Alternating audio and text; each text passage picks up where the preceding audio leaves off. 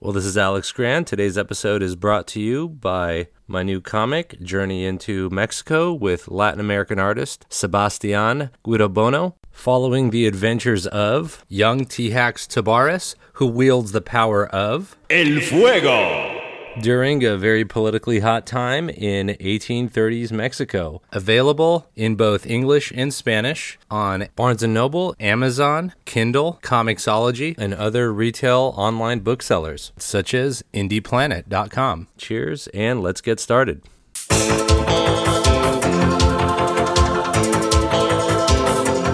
Welcome to the Comic Book Historians Podcast. This is Alex Grand. Last episode, we had the pleasure of having Professor Michael Dooley on the show. And one of the examples of his teaching was having Bill Sienkiewicz and Howard Chaykin at his classroom discussing visual arts. And this episode is a companion piece to that episode. So without further ado, welcome to Michael Dooley's classroom with special guest teachers, Bill Sienkiewicz and Howard Chaykin. Just describe three of my four marriages. Nicely. So, realistically, are you doing comics anymore, or are yeah, you okay? Yeah, actually, I am doing a series with Kelly Sue DeConnick called Parisian White. It's a creator-owned series. You know, it's interesting that we're talking about this stuff with theater and painted stuff and comics and the whole vernacular. And one of the things that, that I'm finding out is that, and I don't, I don't know if you've gone through this as well, I'm having a hell of a time deciding on how I want to approach it or how it wants to dictate itself to me. Because it's like I, I want to do something that's painted, but yet I think that cartooning is still like everybody talks about how all art aspires to music. I think all art aspires to cartooning, to be honest. I mean, it sounds like a, a kind of a silly thing, but the idea of saying that the ultimate truth through the lie, that to me is the essence of cartooning, is to find the absolute truth of something through the simplicity of it. Define cartooning for me by your terms and standards. But before you do, let me call my wife. Okay. I told her I called before I got started, and I fucked up. And I told her I wouldn't. And if I did, I, I take the shit. So bear with me just a moment, won't you? Well, I'm just going to continue, you know, and uh, if anybody falls off, I'll just, I'll just hit, you know, falls asleep, I'll just hit Howard. What I'm aware of is that everything I'm going through right now in terms of trying to figure out how to approach it, I keep thinking that I used to understand what I was doing. It's like all of those answers were completely just right there to be clean without any kind of effort whatsoever. And I realized that everything I've worked on has been difficult and a slog and fighting through. I find that Yeah. shocking. Yeah. I really do because I watched you work, and one of the reasons that I'm very envious of your work. I'm envious of a lot of things, but most people's work does not make me jealous. Bill's work makes me jealous, and I've watched him work, and I've watched your facility flow.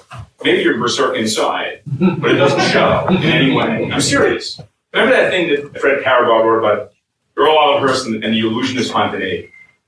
Okay, yes. I mean, I am the illusion of spontaneity.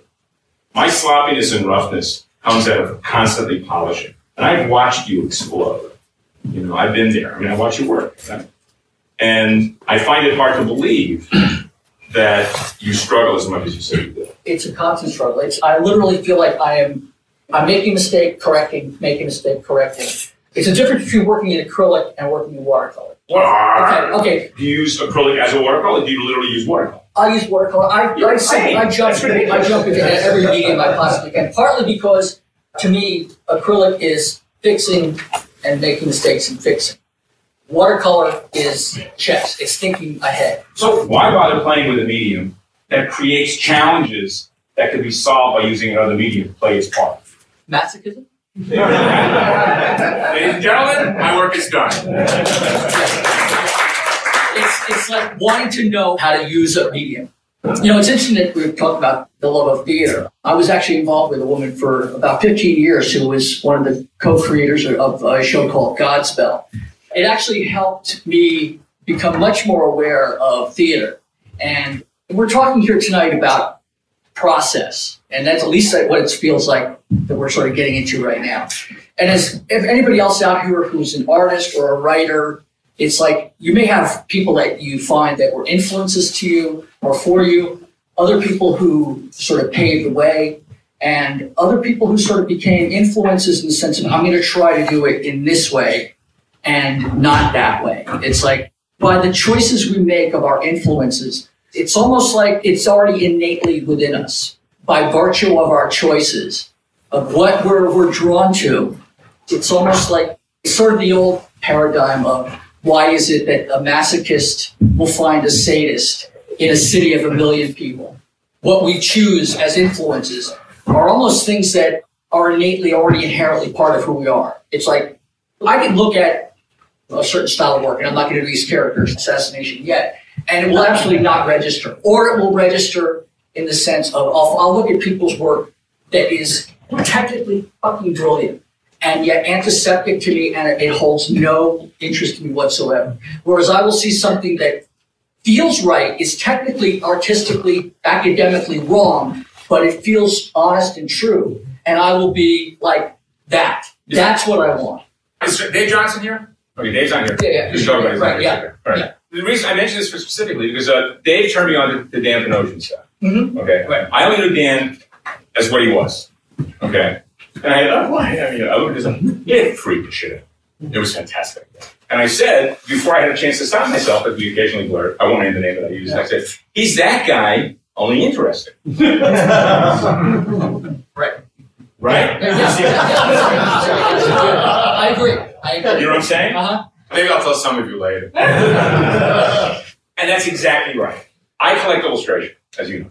And my collection reflects both my own specific interests and tastes, but also stuff that has nothing to do with what I do. And Hearst is a perfect example of that. Beckhoff is an entirely other idea. But I like to look at stuff that has nothing to do with what I do or think, because it makes me think about stuff that I should be thinking about beyond what I care about. I assume that that's what you're talking about as well. To a degree, it's when you mention Beckhoff, I mean, talk about originals. I mean, Well, I, I have those, but I also have more Beckhoff paintings. yeah, is it Harry, Harry Beckhoff. Harry Beckhoff. For those of you, again, looking it up, he was, I suppose he could be considered like a microbiologist. I mean, the way he drew. An eccentric guy Yeah. who worked from the late 20s to the early 70s without any change in style. His work was uh, flat color and line, done with a very delicate hand. He was a mailman who decided to try his hand at illustration in the late 20s. And the only thing that changed was the hairstyles. The drawing was consistent and constant. And what made him so eccentric was his original pencil drawings were the size of playing cards, this big. I'm not being in any way facetious. And the drawing in these things is so exquisite as to be beyond belief. And frequently it's better in that original little pencil drawing that is in the finish. He's an astonishing draftsman. He was also a mascot and a beloved figure of his fellow illustrators. Very close friends with James Montgomery Flagg and uh, Dean Cornwell. He modeled for a number of, of Cornwell's pieces.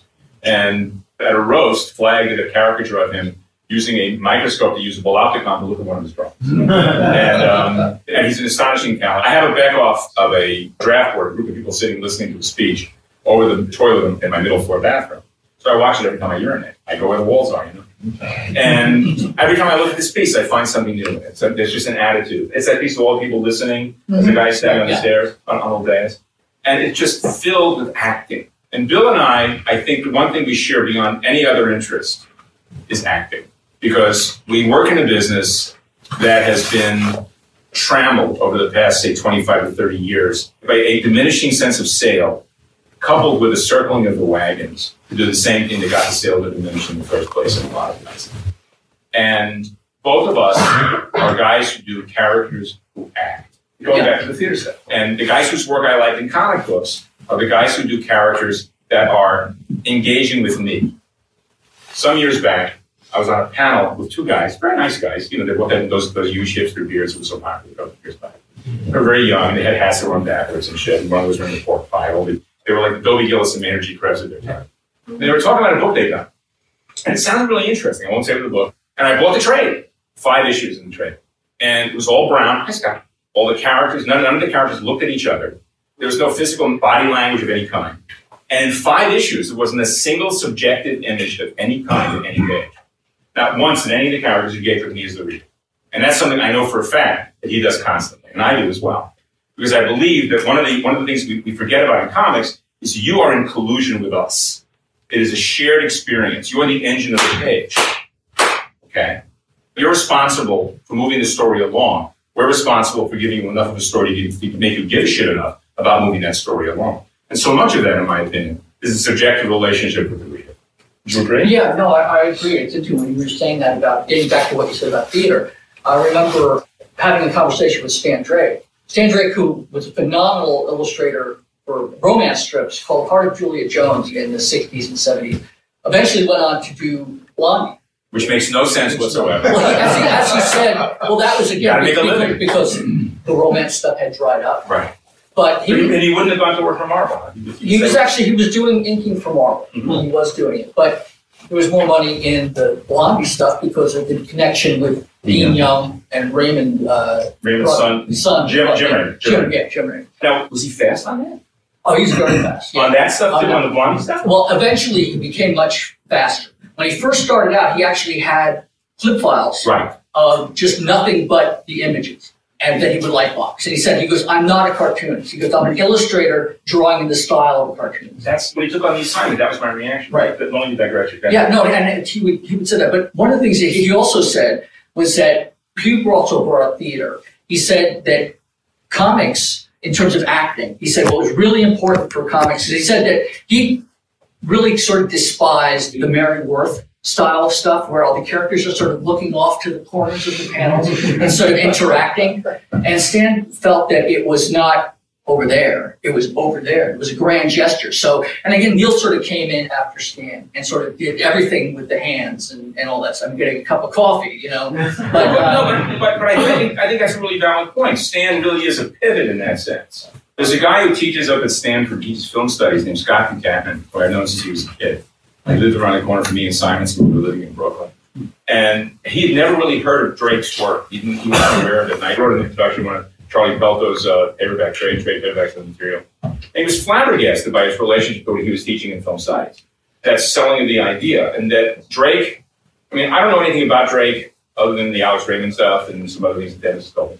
But for a fact, the work represents in these three panel daily strips a level of emotional depth that is almost absent from most comic books today. well, I, if, if you don't mind, I can actually tell you how we look at the same thing with Bernie Fuchs as an illustrator, the sort of captured moment as opposed to something being set up as a plateau and this sort of freeze. Stan came by that, all of that incredibly honestly.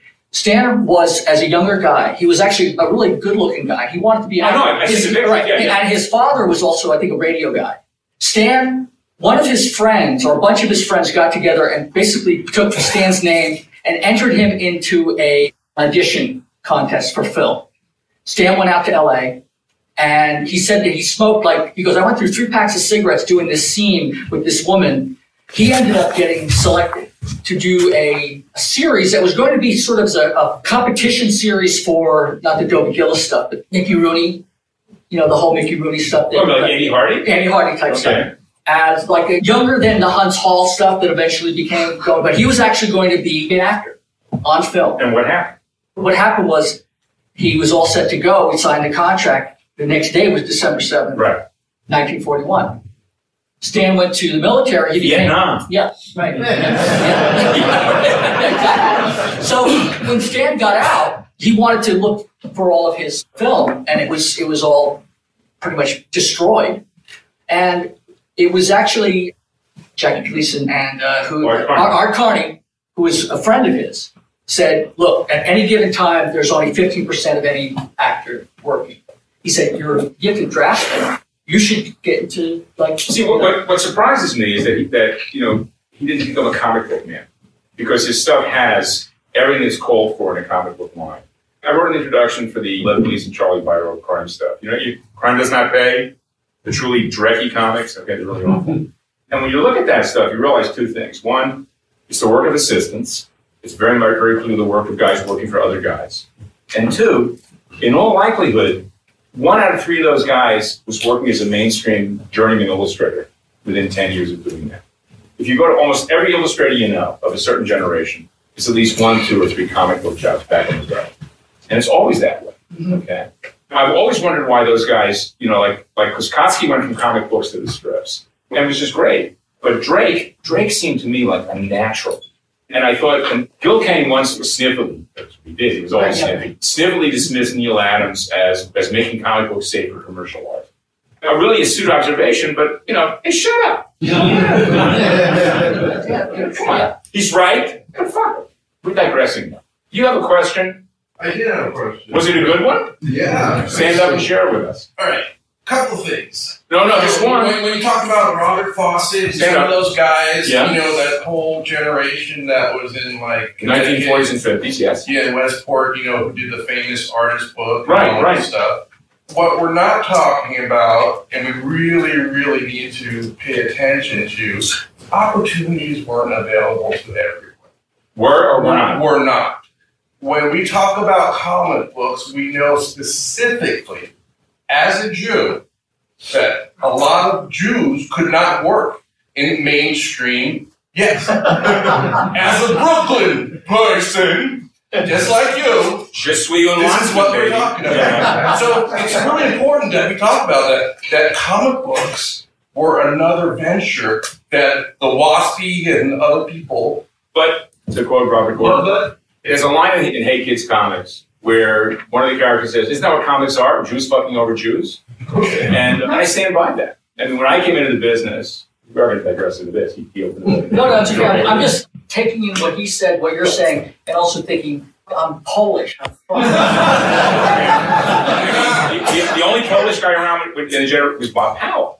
I had no idea. Oh yeah, Bob Bud And, and, and, no, no, no. What's it? Pulaski.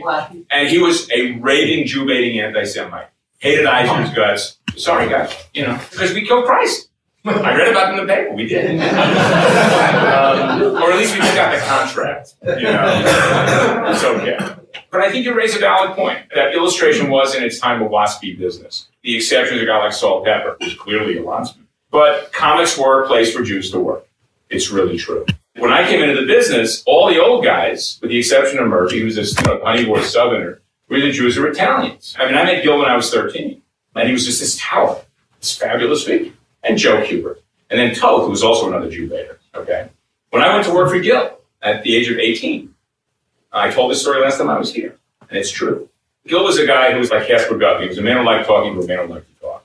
And he was a very, very voluble guy. I am as well. And one day he said, We're not going to work for about an hour. Okay. And he said, Here are the anti Semites. no bullshit. Now, bear in mind, these are the guys that he spent every Friday evening with having cocktails because he was in Westport. He was literally, you know, drinking biggies up, you know. Well, I'm, I'm, I'm just thinking, I just, I had dinner with Gil, my ex-wife, and, and Burne Hogarth. Oh, that must have been one fucking it's ugly and night.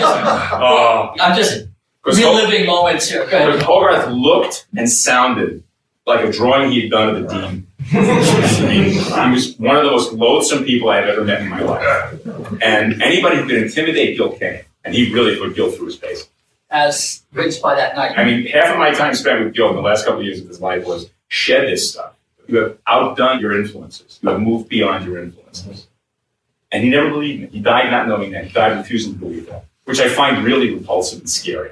It demonstrated the hold that they had on him. Because Gil was a perfect example of a monomaniac with no self-esteem, who hated himself deeply, who was just like filled with self-loathing. He gets this nose job in 1949. And the minute the nose job takes place, he turns, he transforms from this shtetl boy, this, this extra and fiddler on the roof, hmm. into a Charles Saxon orangutan, who it turns out, by the way, did the same transformation. I always thought Saxon was a wasp. Saxon was one of our people. a nice Jewish boy. Thank you, Charlie. You know. And as soon as that happened, all of that shtetl stuff, all that Yiddishkeit, lodged itself in his system to so profound a degree that he could take me, his first Jewish assistant, and give me the list of the anti-Semites. It wasn't until years later that I found out that, as I said, you know, all the guys, the Walkers, the Browns, all the guys that he drank, I went to cocktail parties with on Friday nights.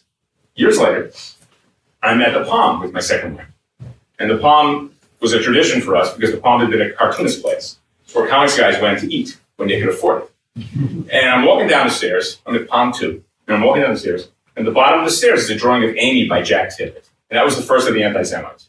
And I literally had one of those sense memory moments of like this. Just literally registered on me without intellectually registering, but like emotionally maybe, oh my God.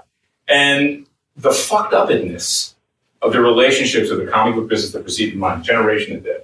Because these guys started at 14. They were children. You can't know how long these lives spent hating themselves, hating each other. You can't know how much Carmine Infantino, Gil Kane hated each other with a passion from the time that they were 14. till their deaths. I had to have Joe Orlando navigate for me the, the, the corridors of DC Comics because Carmine knew I knew Gil. Not a joke. The venality, the pettiness.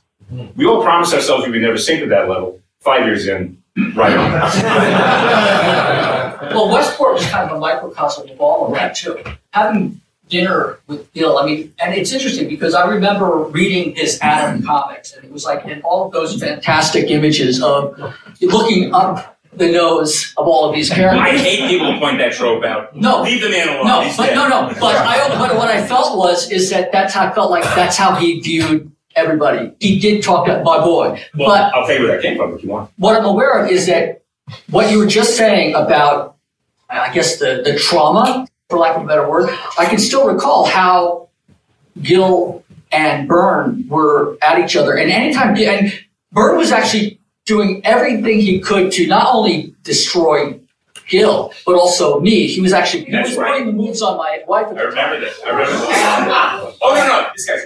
Yeah. We were in our twenties. He was like what seventies? He's been dead for three years. There's nobody told. Okay, that's right. Okay, yeah. But but to see, I wasn't super keen on or super hip, but I, I was able to catch these micro expressions on Gil's face of almost like he was sort of getting punched a bit, and it was really kind of because to me both of these guys, more so Gil because I knew Gil's work much better. Well, and also, Yeah. let's face it, Hogarth was a fraud.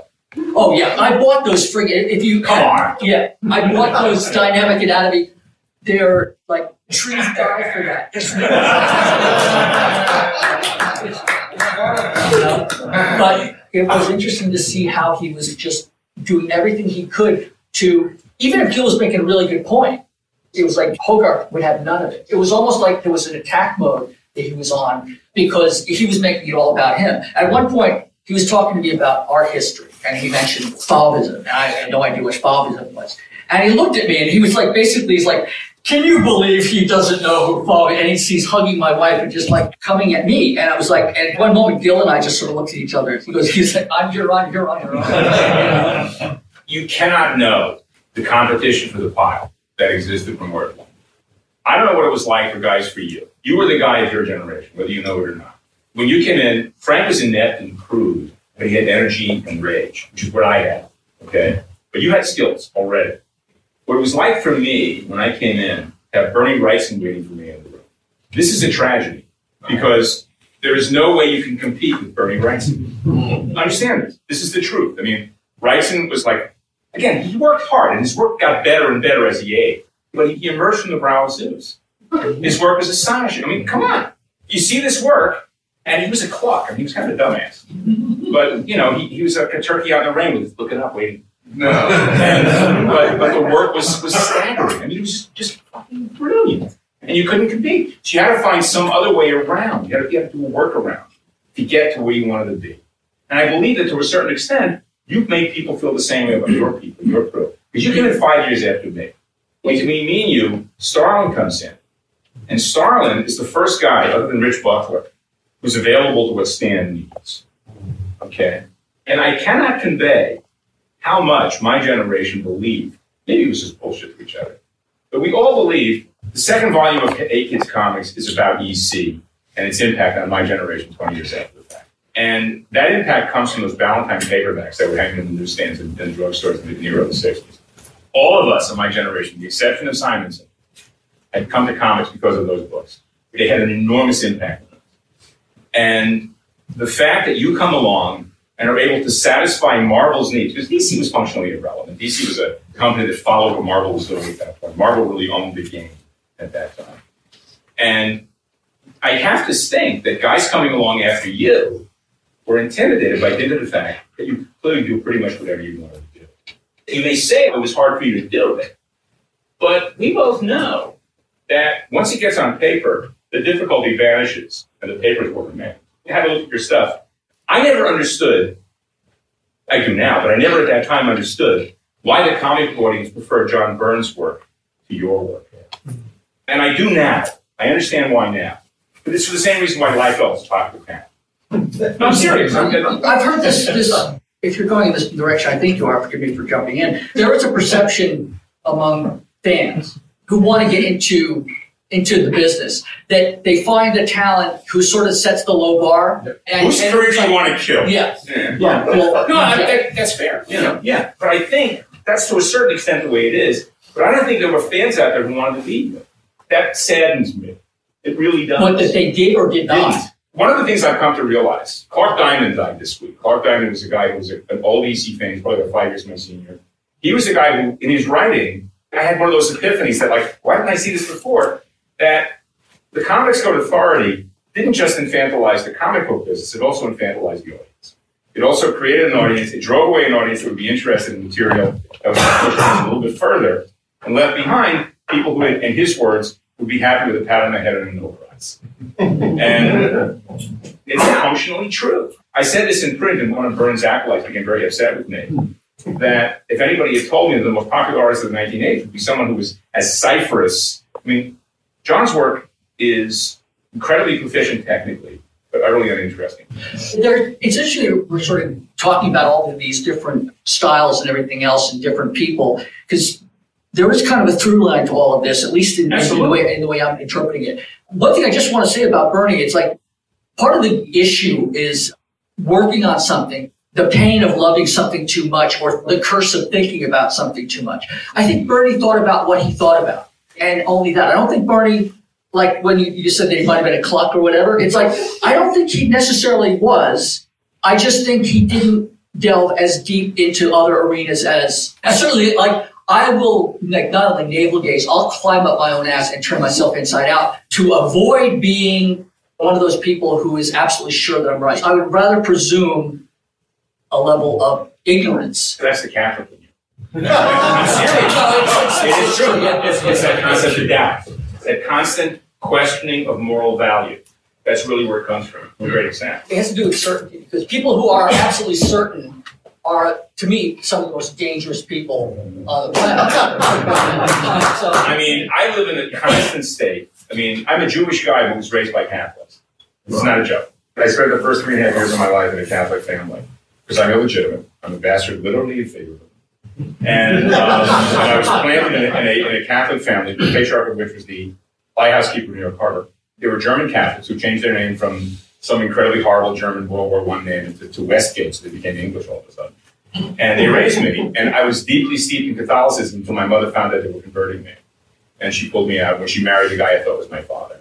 And so I'm enraptured. If ever the day came that I ever was actually struck by a belief in God, it's likely that I would find myself as a Catholic, despite all the bullshit. Because there is the, the mystery, the physical beauty of the Mass, everything about it. It saddens me. I can still bring up that sense memory of the was smell of I was an incense. And when I read Camille Paglia about the statues of the saints, I got it. The lubriciousness of those statues, the sexiness of it.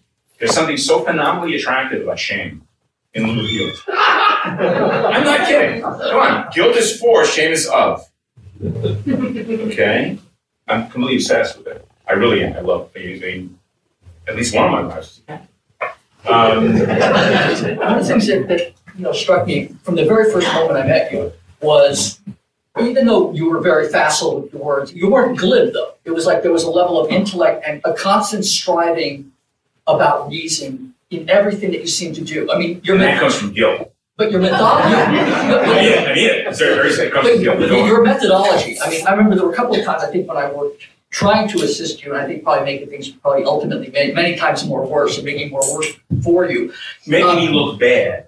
No, the way you would approach things, because one of our biggest, you know, interesting conversations, or not even necessarily areas of disagreement, was you're claiming to me that I lack structure. And I still stand by Okay. that. No, no, No. but it's no longer the case. Well, but it's what led me to create the character of Harvard Chalky and Stray Toasters. You know? it's like, who is all about structure. And he didn't think I knew. I'm sure people are going to tell. But the point is, is that the fact that you challenged beyond that, it's like as much as we had our moments of sort of back and forth, nobody made me think as much as you did about stuff. And the reason for that, that obsession with structure is based on absolute insect fear.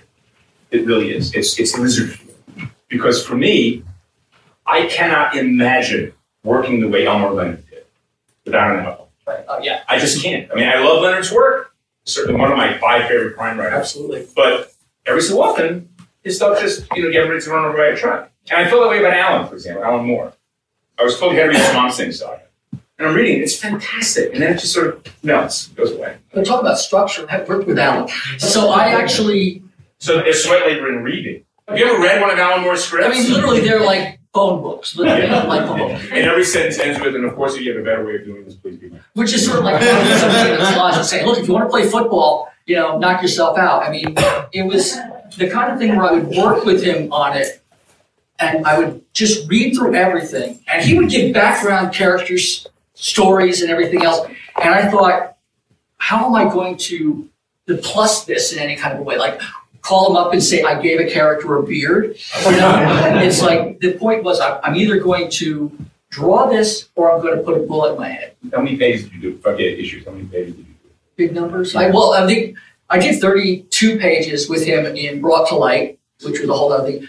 And then I did three issues of 48 pages. At this point, it's like it's it's lost to, mm-hmm. you know, What's your age? time. Yeah, it's all a blur. I literally painted myself into a corner with that. The point of that is, is that I had 45 different models that I was working from. And I set my, up the, a standard for myself. I'm going to go in, I'm going to paint, air, in fact, I'm going to do things out of focus. I'm going to airbrush focus. So I'm going to try to capture everything in the panel by hand. It's like I'm going to airbrush stuff out, of, like I said, out of focus. I'm going to tighten things up. I'm going to make sure everything is legitimate. I got 45 different characters I'm working with. I've got to hire models for stuff. And there was some scenes where there are little kids making Molotov cocktails. Mm-hmm. And of course, you know, and Westport being very waspy, it's like at the time I had long hair and blonde hair, and I'm driving around and I'm asking parents if I can actually take photos of their little kids. And I had to, I actually had to pretend that they were like making lemonade as opposed to Molotov cocktails. Now, would you agree that in retrospect, you wish you'd called the of Steve Parkhouse done in a black and white and simple cartoon? Absolutely. Yeah. It's The Bo like- Jeffrey saga, you know? Yeah, it's so oh, it's, well, that's the thing that's striking me more and more now. The more I'm doing, and it's, I'm ashamed in some respects that I have to keep relearning lessons that I thought I'd already learned. What kind of easy is that? We Yeah. all did. One of the reasons you're still working, one of the reasons I'm still working, is that we are at least willing to admit that an annual reinvention is a requirement of the maintenance of the career. One of the reasons why there's only one other person of my generation who's doing work that is not, not a parody of itself is the fact that those guys become subsumed with satisfaction at the work they're doing, and they reach a certain plateau, and they begin to repeat themselves. And I'm too terrified to repeat myself. So I got to find something else to do. I believe you're in the same boat. Yeah. You bore easily. So do I. Do you bore easily on the same day? Or do No, you take, no, no, Okay. no. I have a work ethic that is enviable. How long does it take for it to run its course? I don't work in terms of time anymore. Okay. I don't work against time. I work against mission. My work life is very organized. I live in a small town. I look like a hobo most of the time. And it's true. I only clean up to be seen in public because all this fucking selfies and shit. and I, I have breakfast with Peter on, on a, a regular basis, and I, and I generally come in looking like a homeless guy who stole your The fact Suddenly I don't feel so bad. No, no, no. I- More than a working I- woman in underwear is a very effective way of spending Right. money. Unfortunately, my door's always open. My Sunday night consists of knowing what I'm going to be doing on Friday next. I organize my time card. I really have it all laid out. I know what I'm doing. If I finish at three, I'm done. I watch television the rest of the afternoon. If I finish at seven, my wife feeds. When I was teaching at Marvel, I did a, a six-year series of seminars at Marvel. And the first day of that was always about time management because comic books, you know what I'm talking about, attracts hobbyists. All of us are guys who, who drew comics on our mother's cutting board on the dining table. Everybody else is asleep. That's just it. Anybody who tells me they gave the comics as a second choice is a lying sack of shit. Comics has more in common with the Jesuits than anything else. It is a calling. It's the old uh, Arthur Miller, it shows you. You know, the golden age of comics is 12 because that's really when it's imprinted on you. You know what's going on. You are owned by it. It takes your ass and Steve it just steals your soul.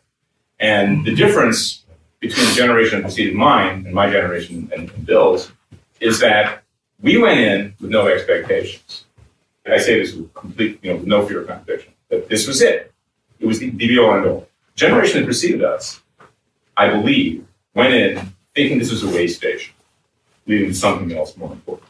And every one of those guys died, terrified to find out that the work that they held in contempt for 40, 50 years was the work of their hearts. And what separates us from that is that we went in with eyes open, that it was the work itself. I'll never forget, I'm at Marvel years ago, this is early 70s. I meet Mike Esposito. I mean, all of us, I mean, I was a big fan of Ross Andru. Okay. Because I had been schooled on Ross Andru. Everybody hates Ross Andru because of Mike Esposito. Because he inked them badly and he really fucked them up. Esposito's pencils are breathtaking. His sense of depth, his sense of scale, his sense of volume.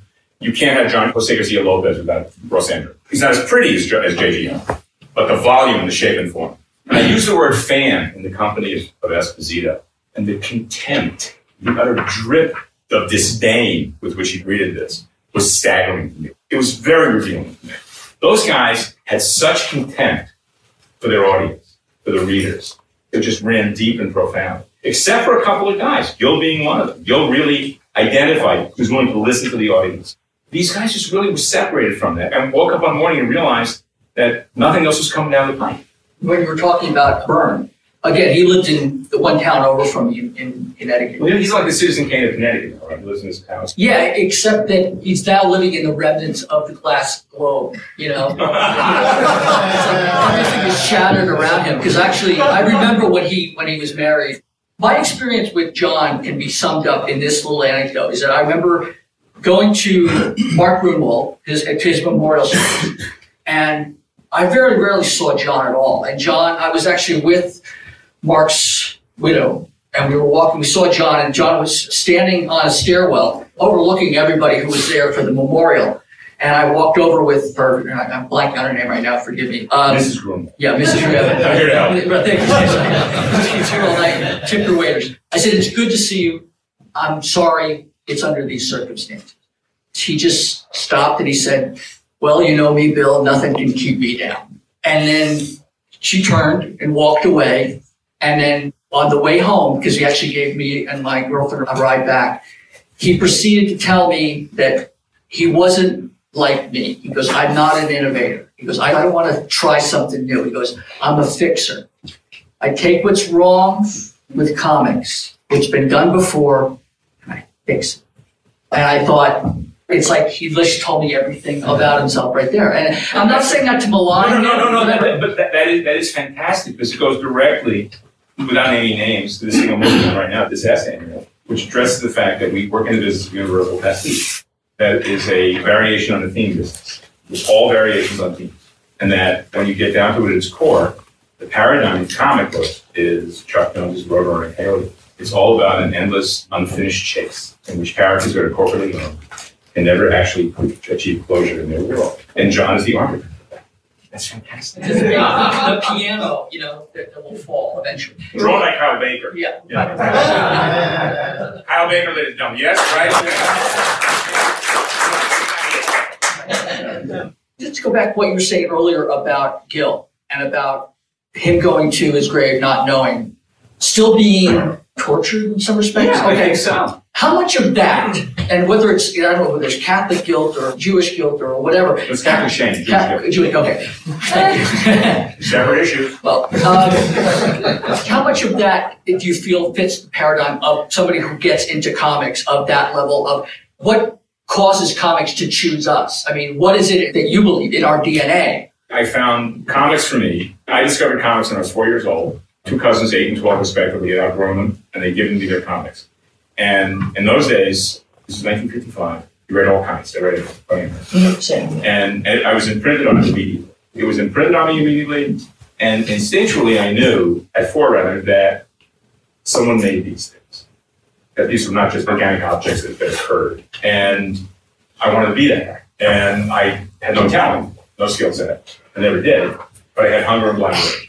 There's a lot to be said for this. Trust me You can't underestimate rage. Um, Absolutely. Gil was very much the same. Gil was a guy who started experimenting Jack Kirby. And it isn't until he finds himself in a relationship with Hogarth of developing that flayed figure.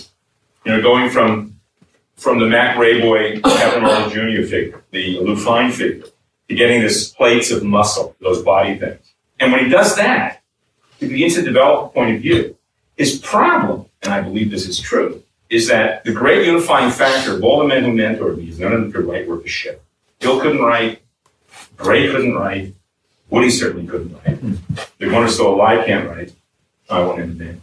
And because of that, they were trapped in the cycle of servicing other people's work. And when they tried to write, their rage came through in the text. And in Gil's case, he was a smart guy. He was an autodidact, you know, 10th grade educated. Left, left school to become a comic book.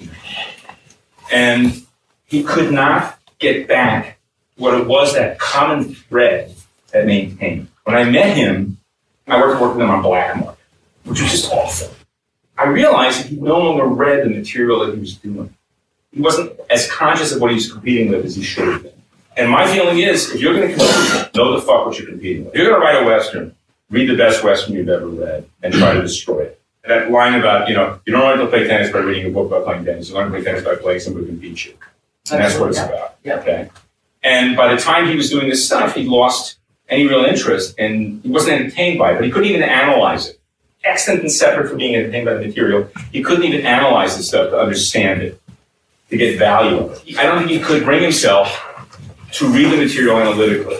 in general. I mean, not just simply of the medium, but to be thinking. I mean, because one of the things that I that I find is that people who really do have longevity, in a real true sense, are the people who are always questioning, who are always analyzing. Yes, not of the material itself. Okay. Look, look, you remember a couple of years back, you may not even be aware of it, there's a real kerfuffle going on in the comic book business about using photographs for reference. What do these people think? if you can do it, you do it. See how it works out for you. you know? Or light boxing. Mock yeah. Drew Struzan and see how far you get. You know what I'm saying? Yeah, yeah. Really, come on. Like, okay?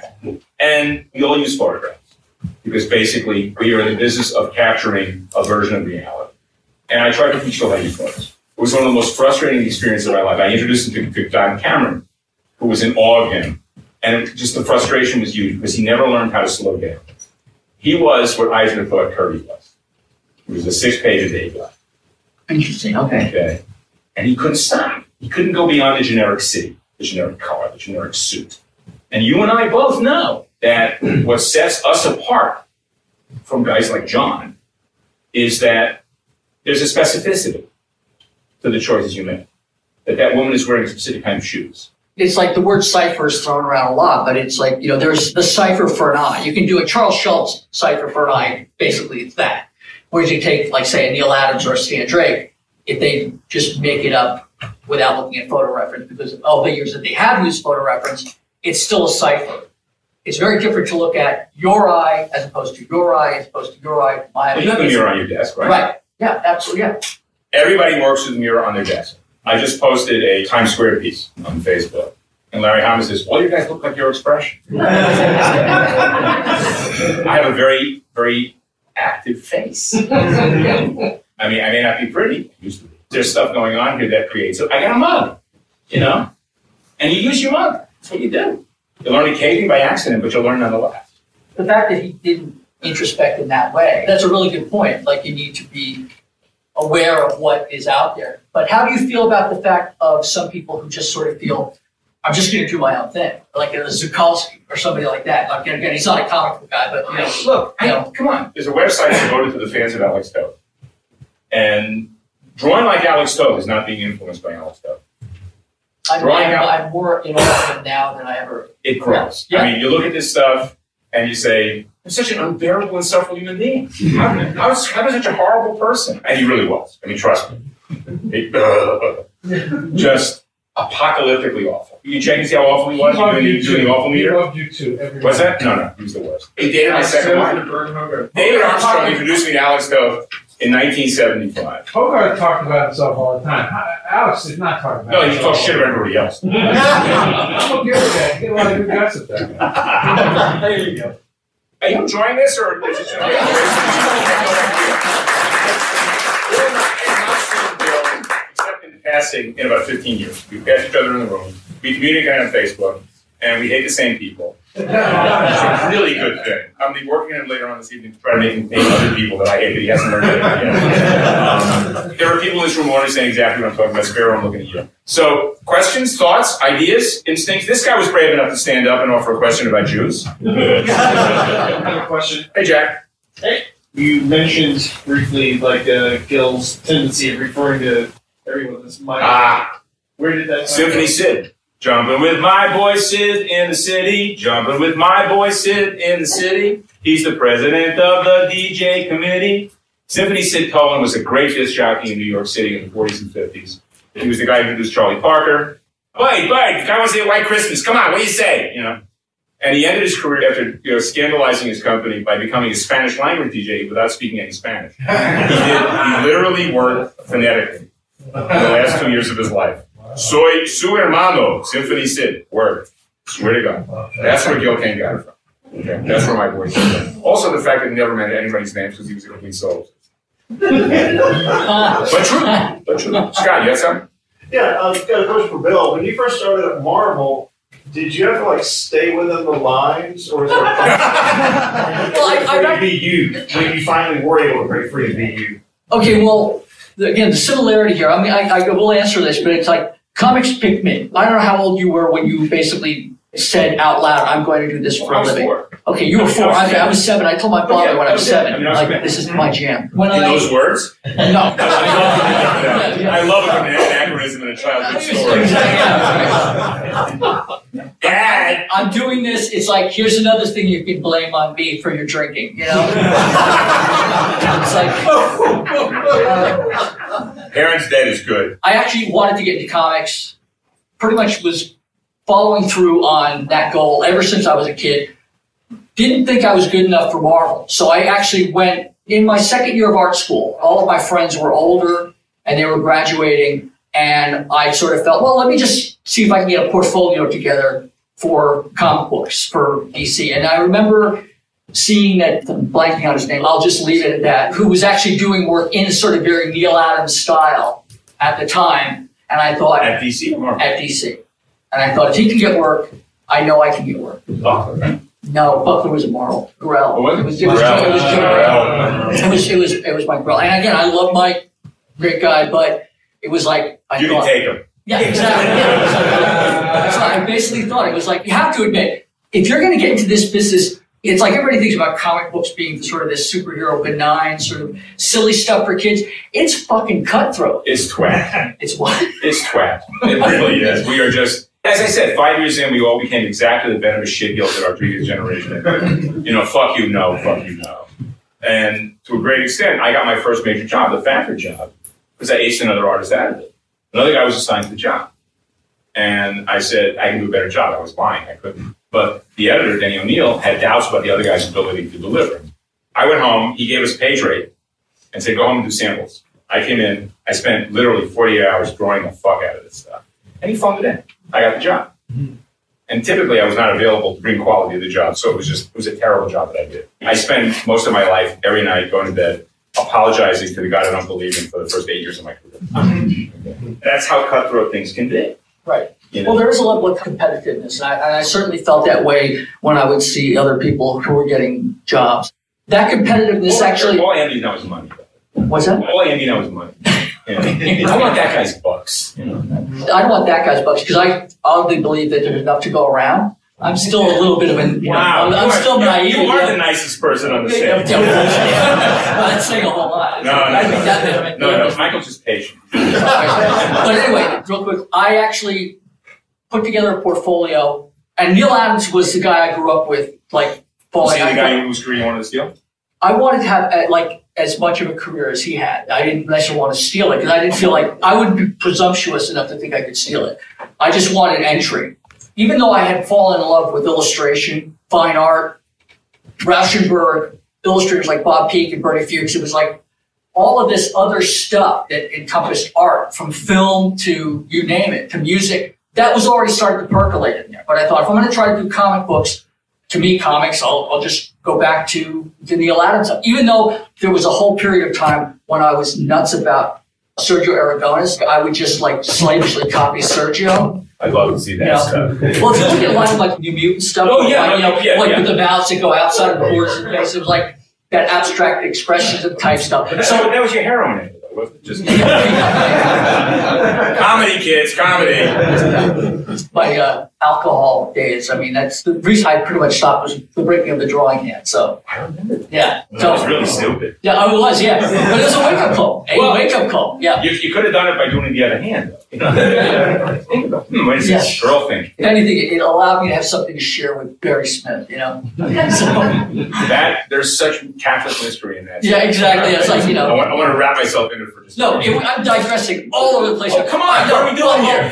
Uh, Barry hated my inking over him. I remember this. It's just he tore me to shreds, and I couldn't disagree with him. But the conversation it eventually came around to the fact that we both used to play guitar and both broke our drawing hands, and somehow that didn't quite do away with all of the shit I put over his pencils. But it was like it was this weird bonding thing.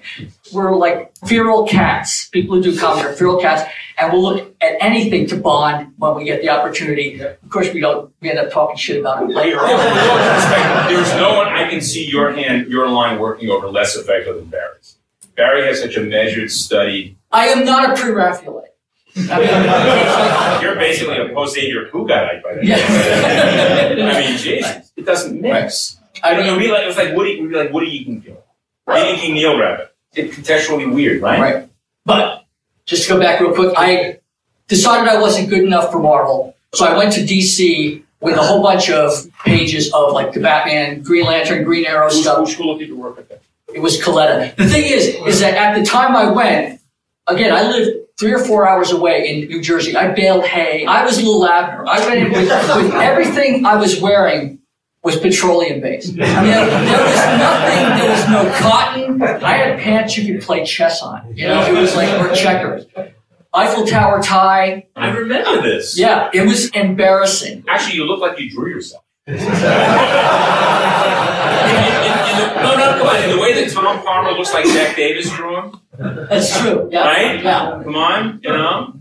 I went in there. There were no such thing as today where you need to give a blood sample and you need to have somebody like scan in your passport to be able to like let you in to like visit the editors to just get in there. Because of course, Marvel and DC are real targets of terrorism. Right, yeah. Well, that's at, at that point I was just there. What finally got me in the door was that I watched the receptionist do nothing but eat all afternoon. and I think I upset her so much, she was like, just staring at me. and so I went in. Colletta actually said, I like your stuff. You'll be on the street in two weeks because of the implosion, whatever the Right. frick that was.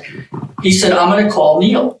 So I went over to see continuity, walked over with Tony Despoto. It was somebody, it was one of his guys who was up at Neal, took me over to Marvel. So I basically got a job, a career at Marvel with a portfolio of nothing but hmm. DC superheroes. You know, I mean, and I was really just hoping to get a critique or a pinup or like can come back in six months or don't bother. I figured if I don't get any response at all, I can go back and finish my final year of art school and I'll go into something else. And I literally walked out like my life had changed completely. It was one of those, you know, big deal things that happened, you know, on rare occasions, you know. It was pretty much of a shock for me, but it wasn't like I had planned it. I was too ignorant to be afraid. But the time where you started and evolved, were there any editors holding you back from being you, or was there a point where you were allowed just to have free reign and just go off the rails and do the stuff that? I was pretty much, I was like the Trojan horse. I came in and with just wanting to do Neal stuff. And then, because I, like I said, I'd grown up on a farm and there were very few other kids who were into comics, none of whom knew Neal Adams. It was like, for some reason, Neal's work spoke to me, even though when I first saw it, I despised it. It, was, it wasn't Curt Swan, it wasn't comfort food. Yeah, right. Because it wasn't Curt, it wasn't Mo. Right. So when I started to get a lot of critique, being a clone and everything else, all of a sudden I started to feel angry and invisible, and this sense of everything I put my you know commitment to was somehow being called into question, and I started to feel invisible and anger again. You know that sense of feeling invisible and feeling denied and feeling kind of cast aside. All of that has its place in terms of, of providing a great level of impetus and a catalyst for you to change. Because I was putting stuff in my sketchbooks, like I was into fashion illustration, and I said, why can't we do stuff in comics where there's like you just see these like these women who are like 15 heads tall with just this swath of just charcoal for her head, her hair, instead of all of this other sort of anal stuff in comics. I said, why can't we do a building that is not drawn with a ruler? Because not every building needs to be drawn with a ruler because it's like that implies too much structure. So what, you're talking about, I believe, is the confluence of your arrival and Reigns being released. The Scott is getting at, was there anybody trying to stop you from pushing material into a direction? And by the time you came in, you locked down. Had you come in when I was there with my generation, you would have been much more constrained. Because as much as Neal was respected by the time you came in, he was suspected much more so in that late 60s, early 70s. The guys in the office like his work, but fans hate it. What you did, like with Scars and Flowers, um, Source of heaven. yeah, right. What you were doing with that was such a major influence I on didn't make any money at all. What Arlen said, I stand by. Arlen Schumer's No. I know he's not here. Uh, I, I, I took him to task for one of the, he did one of his quoting himself things. And what it comes down to is what he said was, he, he denied this, what he said, but exactly what he said. He said, my function in comics in the 70s was to fail at doing graphic novels so that he could come along and do them successful. Hey, fuck you, gang. Basically, my work in the 70s was irrelevant. I mean, I, mean, I didn't come in until I wasn't in the 80s. But I never felt that I had anywhere near the handling technique that you did. You were just there. You know, I mean, I spent the first 10 years of my career denying the value of technique and the rest of it, doing everything I possibly could to learn to do stuff. And it just seemed to me that you were a guy to catch up to. People talk about Dave McKean. McKean's work has a beauty to it, but it lacks narrative value. Your work always has narrative value. That's really important. As I've gotten older, comics are about pictures with narrative value. That an image has meaning beyond its placement of character in space is the defining element of why the picture exists. And you've always done that. Even your most abstract stuff, it's always been that narrative value. When you were going through this, that Ronald Searle period. That's what I saw, and that's not our comments. Wordsmith wise, I mean, I was totally also into Hunter Thompson. I share your enthusiasm. Yeah, okay, yeah, yeah. Yeah, there were a lot of things that sort of went into the mix. When I finally decided that I was going to just either do what I was going to do, I love this medium. I feel like this medium can handle anything. It's not just cookie cutter stuff. It can handle fine art, it can handle abstraction, it can handle music, it can handle theater, it can handle all of it. And I'm either going to do that or I'm getting out because it was really like get, do it or get off the pot kind of a thing. And like you may feel that what you did maybe didn't make any money, but it certainly impacted me in the sense of like I wanted to come in and take what you had done and find my own way to make it work. And again, I think a lot of it does have to do with timing and certain things because people talk about commitment and everything else, but there is definitely an element of luck. Look, And if, you, timing. if you were born in what you're born in 60, 58. 58, okay. Think if you'd been born in 30, you would have been a player at the Ladies Home Journal. Yeah, okay, that, I can see that. I do. I'm serious. Where we meet is the appreciation of a guy like Al Parker. Al Parker is, in my opinion, the greatest American illustrator of the mid 20th century ever. He was extraordinary. And as a goof, a phrase I hate using, but as a goof, in March of 1954, Parker illustrated seven stories in an issue of Cosmopolitan in seven different styles using seven different pseudonyms. And it was an astonishing hat trick.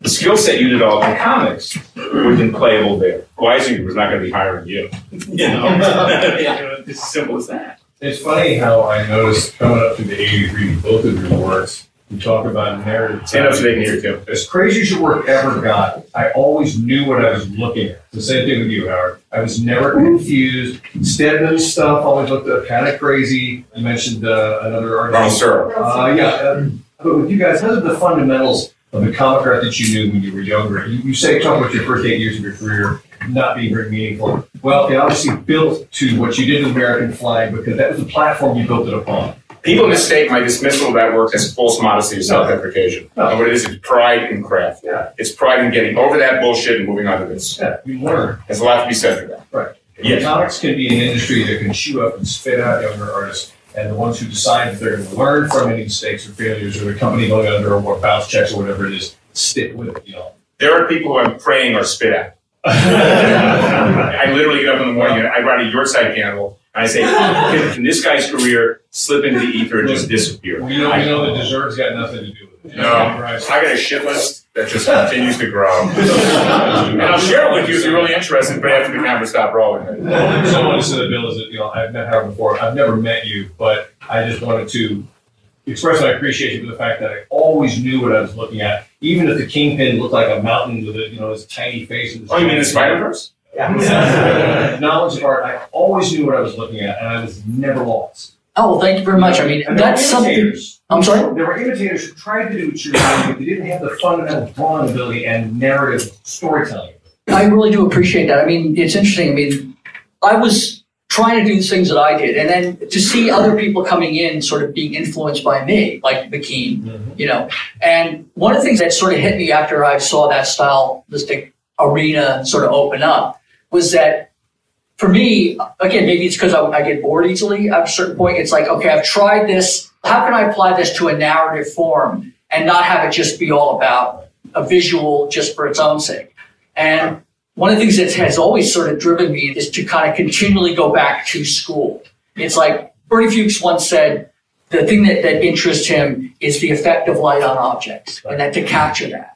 And at the end of the day, you can try all kinds of wild techniques, you can try all kinds of abstractions, but the simple ability to draw someone in and make them feel something that resonates, there's a beauty to that and a, and a universality to it. And I kind of feel like at the end of the day, to go back and just dig in again, the idea of learning, continually learning, Because it's like you're communicating not just with a giant audience, you're communicating one on one with the reader. But that's the subjective nature of what we're talking about. That's exactly right. Right. I mean, I talked about this earlier. I mean, that engaging with you, the reader, is, for me at least, the biological imperative of what we do. It astonishes me, because the old man yelling, get off my lawn, that we now have a generation, at least two generations of talent who have, for my money, lost the connection to that relationship with the reader. You talk about the reader being the engine. Exactly. Driving. That's precisely what I said, yes. And I believe that with all my heart. There's a reason pagination exists, Yeah. that you cannot put a surprise on a right-handed page, because you turn the Yeah. page. And one of the things that I learned in doing the seminar on Marvel as long as many years as I did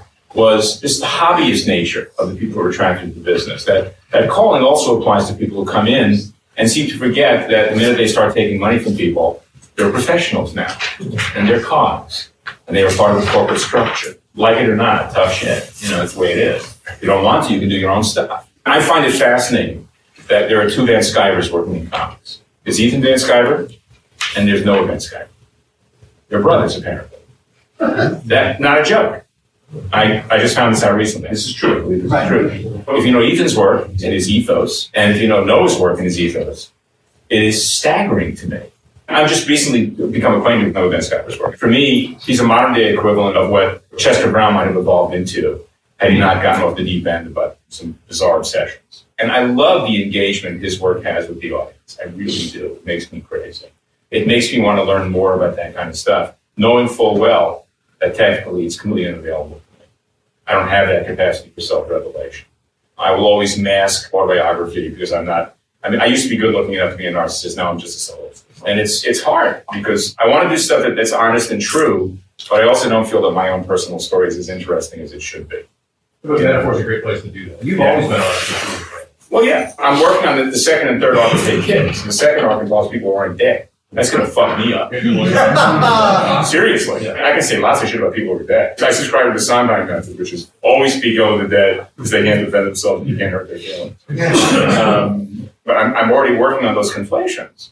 I'm trying to figure out how to conflate him because he shows up at the end of the second arc, but not him. But the essence of what he represents, what I said earlier about what he represented.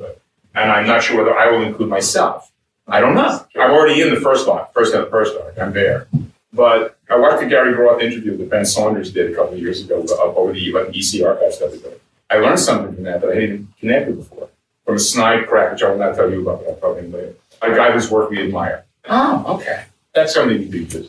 I'm amazed and appalled at the capacity for narcissism that exists on the, the non-mainstream side of comics. Is it because it's so small? I don't know. I tried to read Fun Home, and I just wanted to punch the book in the face. I just, I mean, like, how, why, why, no, it's insufferable. Musical's worse. I mean, now I feel terrible about myself. Yes.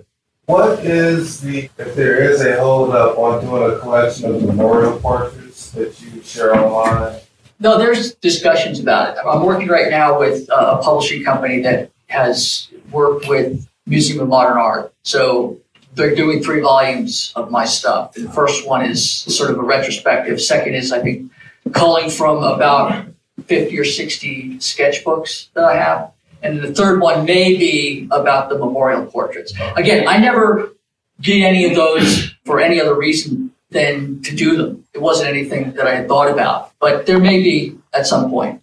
Omar. wanted to ask you, when did you guys meet each other? What was you guys' first initial thoughts on, on each other?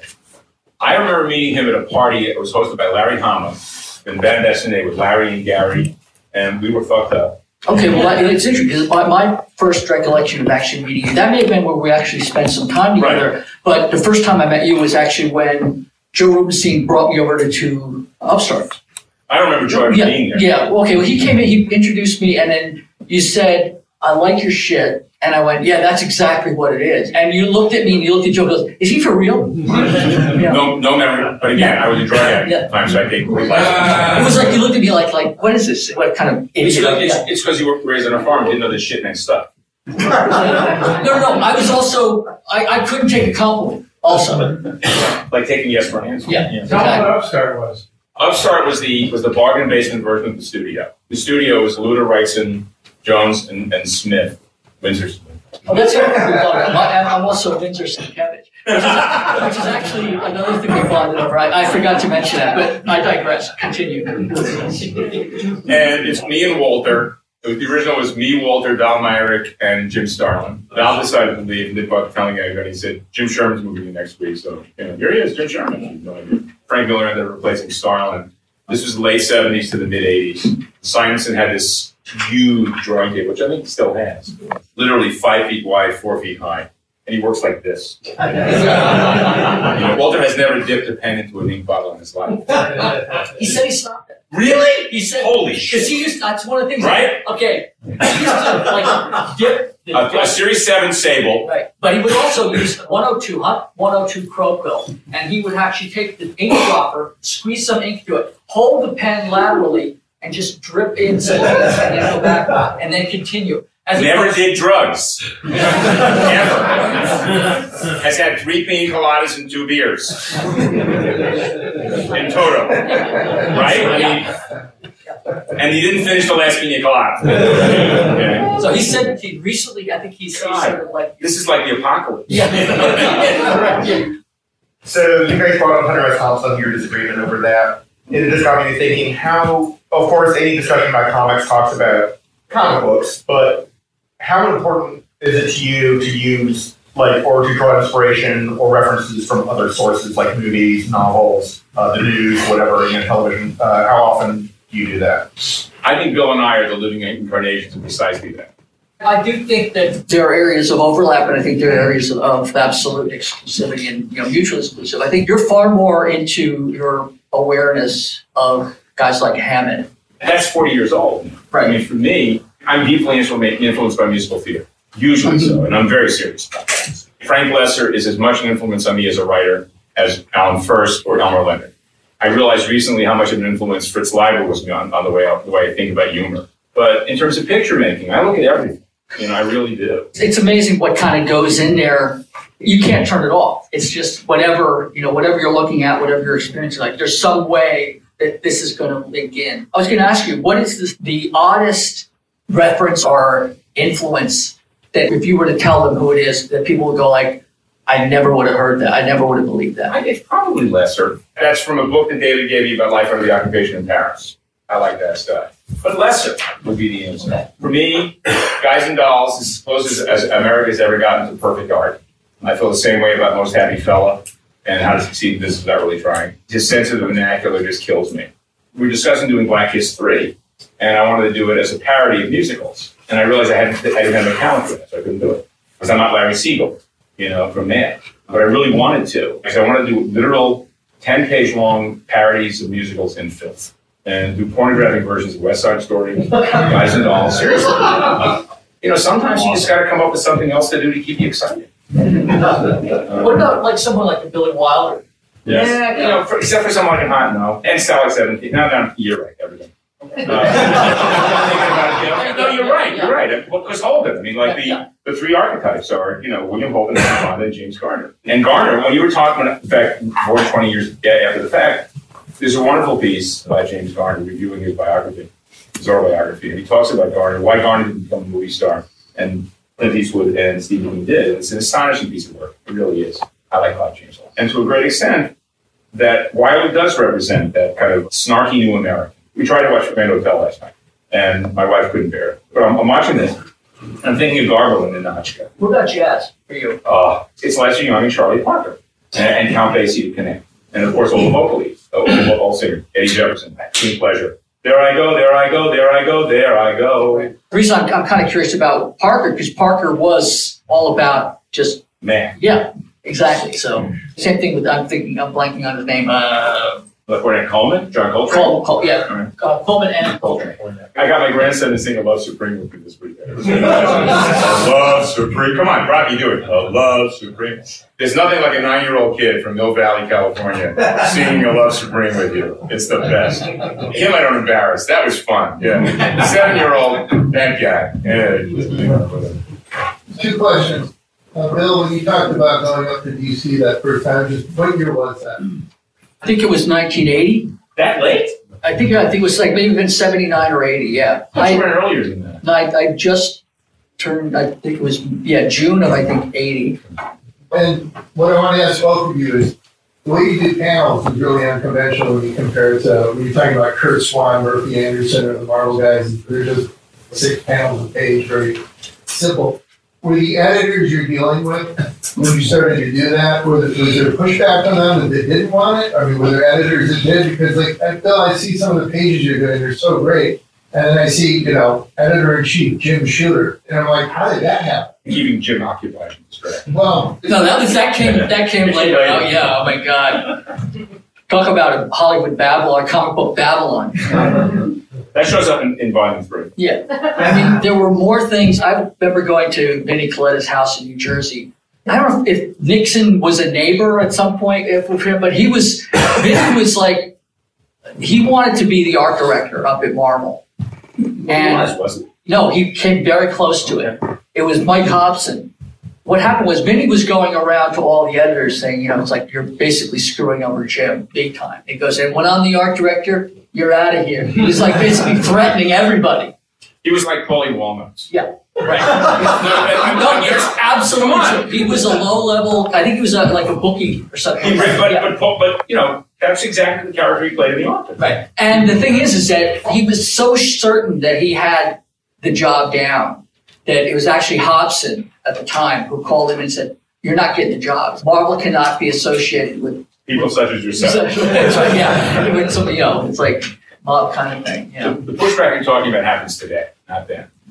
Companies are much more conservative now than they were then. Yeah. Oh yeah, Shooter was actually Jim got a lot of crap, a lot of heat. He used to bust my chops all the time, but he was the first person to say, "Do your thing." Also, one thing that you don't see anymore is if you do a piece of art and they go and they make a lunchbox of it, or they go and they they make a you know a happy meal or whatever. Paying for something twice. You know, if you do a cover, it's like and they make a T-shirt out of it. All of that stuff. Jim would go upstairs to the powers that be and say, "You got to pay the guy again for the job. He's already done it. Like, pay him again." And they would.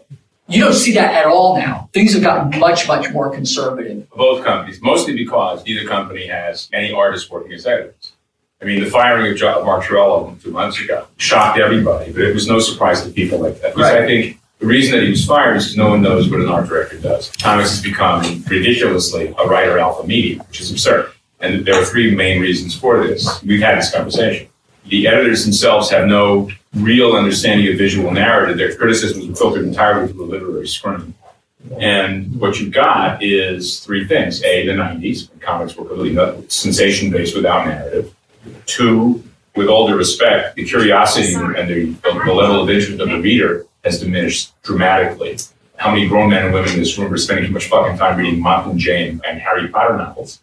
And three, I'm sorry, grow up and uh, and stop reading that shit. It's children's book. They're called chapter books for kids. And three, it is in the interest of the representation and, and management classes to identify the writer as a creative force the material and the artist as an unfortunately necessary but unpleasant adjunct to the writer's creative experience. Because those guys can identify the skill set required to write. They may not be able to write, but they, they know what a keyboard looks like. They can sort of get the idea. Hmm. But when it comes to us, we are regarded as shamans. There's a reason why the chief runs the room and the shaman works for the chief. And Gil always said that he felt that he was a wolf being held at bay by a, a torch. And I can see what he's talking about. The writer in, in comics is the alpha, and the reason that a company like Image is so successful right now is because it's an IP factor for writers. I think I'm one of the few guys in Image who actually writes and draws his own stuff.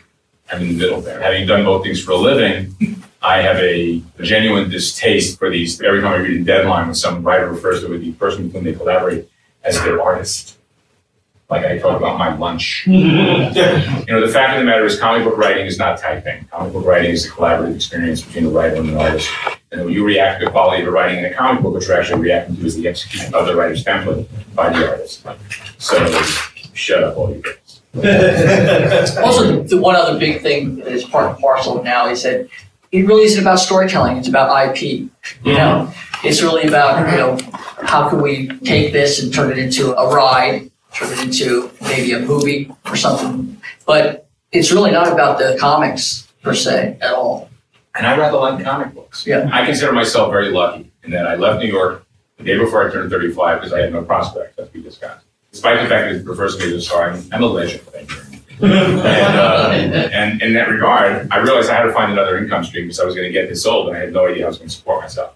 I did not want to be a drain on the state. I'm on the, on the board of the Hero Initiative. And you have no idea how difficult it is occasionally for me to have to deal with people who treated me with contempt when I was in my 20s and 30s when I come there with their hands out. And I'm a Democrat. We'll name names later. And uh, I'm grateful for the fact that I found another income stream because I never could have had the life that I live today in comics because I'm just not a accomplished. I'm, a, I'm an acquired taste. Had I done what I did on Flagg and Times Squared on Batman or Superman, there's potential that would be a bigger name. But I wouldn't want to be able to get away with those things on those established characters. You couldn't do that. It cannot be done. Ned Kahn always gave me shit for not doing Flagg for DC Comics, and I said, that's absurd. DC would never have published the book as I delivered it because it needed a company without baggage. It needed to be in a place where there was no history whatsoever, that it could establish itself alone. Existing alongside Superman and Batman would have given it a, a, a patina of a specific idea, which it lacked and desperately wanted to avoid at that point. Downside of that, of course, is that it became material that influenced a big part of the talent pool, but didn't reach the audience. I spent more time than I care to admit explaining to schmucks interviewing me that you might want to do your research before you talk to me next time. No, I didn't get that from him. He got that from me. And now I, and I'm tired of sounding like a bitter old fucking Jew. Just saying. You know? the provenance in terms of what comes first. That's the other thing is that I think people tend to forget the linear aspect of it, that there are things that have actually happen in a very much a chronological point of way. What you were saying about, um, I'm I'm blanking on, on what your point was. Being pushed back from them. Well, yeah, if you were- when, when you started, I assumed there'd be more pushback from the guys who'd been there since the forties. But they weren't around anymore. They were gone. By the time I But when you talking more mid seventies, when there's people like Julie Schwartz and Mort Weisinger still around. The only guy that Julie wanted to work with was, was Dave Cowan. Dave was Julie's favorite artist because he reminded him of Murphy Anderson. We weren't working for those guys, mm-hmm. ever. We worked for Danny, we worked for Archie, we worked for younger guys, only to take a shot. Of all people, Christ, what's his name? The awful little Terry. Joe Orlando was in He was not Terry. Joe was a genuine. Those guys never had anything to do with us. We were never first year. I was never first year. They to let us do Superman or Batman. When Giordano comes over to DC from Charlton, he brings up Aparo. was the perfect guy. Aparo was the perfect cautionary tale. Milligan spent five years trying to get Aparo to come over to work at Marvel. But Aparo mistook his loyalty for to Giordano for his loyalty for DC. Giordano was gone, you know, Aparo's smoke. Yeah, speaking of Aparo, there was a point when, and again, this is part of my issue with comics, that there is no gold watch in the medium. You're pretty much on that treadmill, and they pay you just enough to kind of just keep churning it out. So I was actually inking, doing finishes over Jim Aparo. What's this? In the 80s, Oh, uh, Batman? uh, Batman stuff, yeah. Now they, that must have looked fabulous. well, what's interesting about it is that they came to me. Who's writing? Skates or Dan? I really don't recall, but I do know that they wanted me because at that point he'd been in business for so long, and this is something that happens. You even saw it with Kirby, you saw it with Buscema. Stuff starts to skew. It starts to get wonky. They just don't have either the vision you know, the eyesight anymore or the enthusiasm. It's like they're just putting the stuff out there. These are the people who sort of built the business, built the medium in a lot of ways, who should be treated with a lot more respect. I mean, certainly that's the way I feel about it. But Like, give that shit up. yeah, exactly. but the point is, when they actually came to me and they said, "We want you to do finishes over stuff," and they said, "Can you fix a lot of what he does? It's kind of wonky." Was it wonky? It was getting kind of wonky. Yeah, a lot of that sort of yeah, a little bit of a Neal Adams thing Yeah. happening.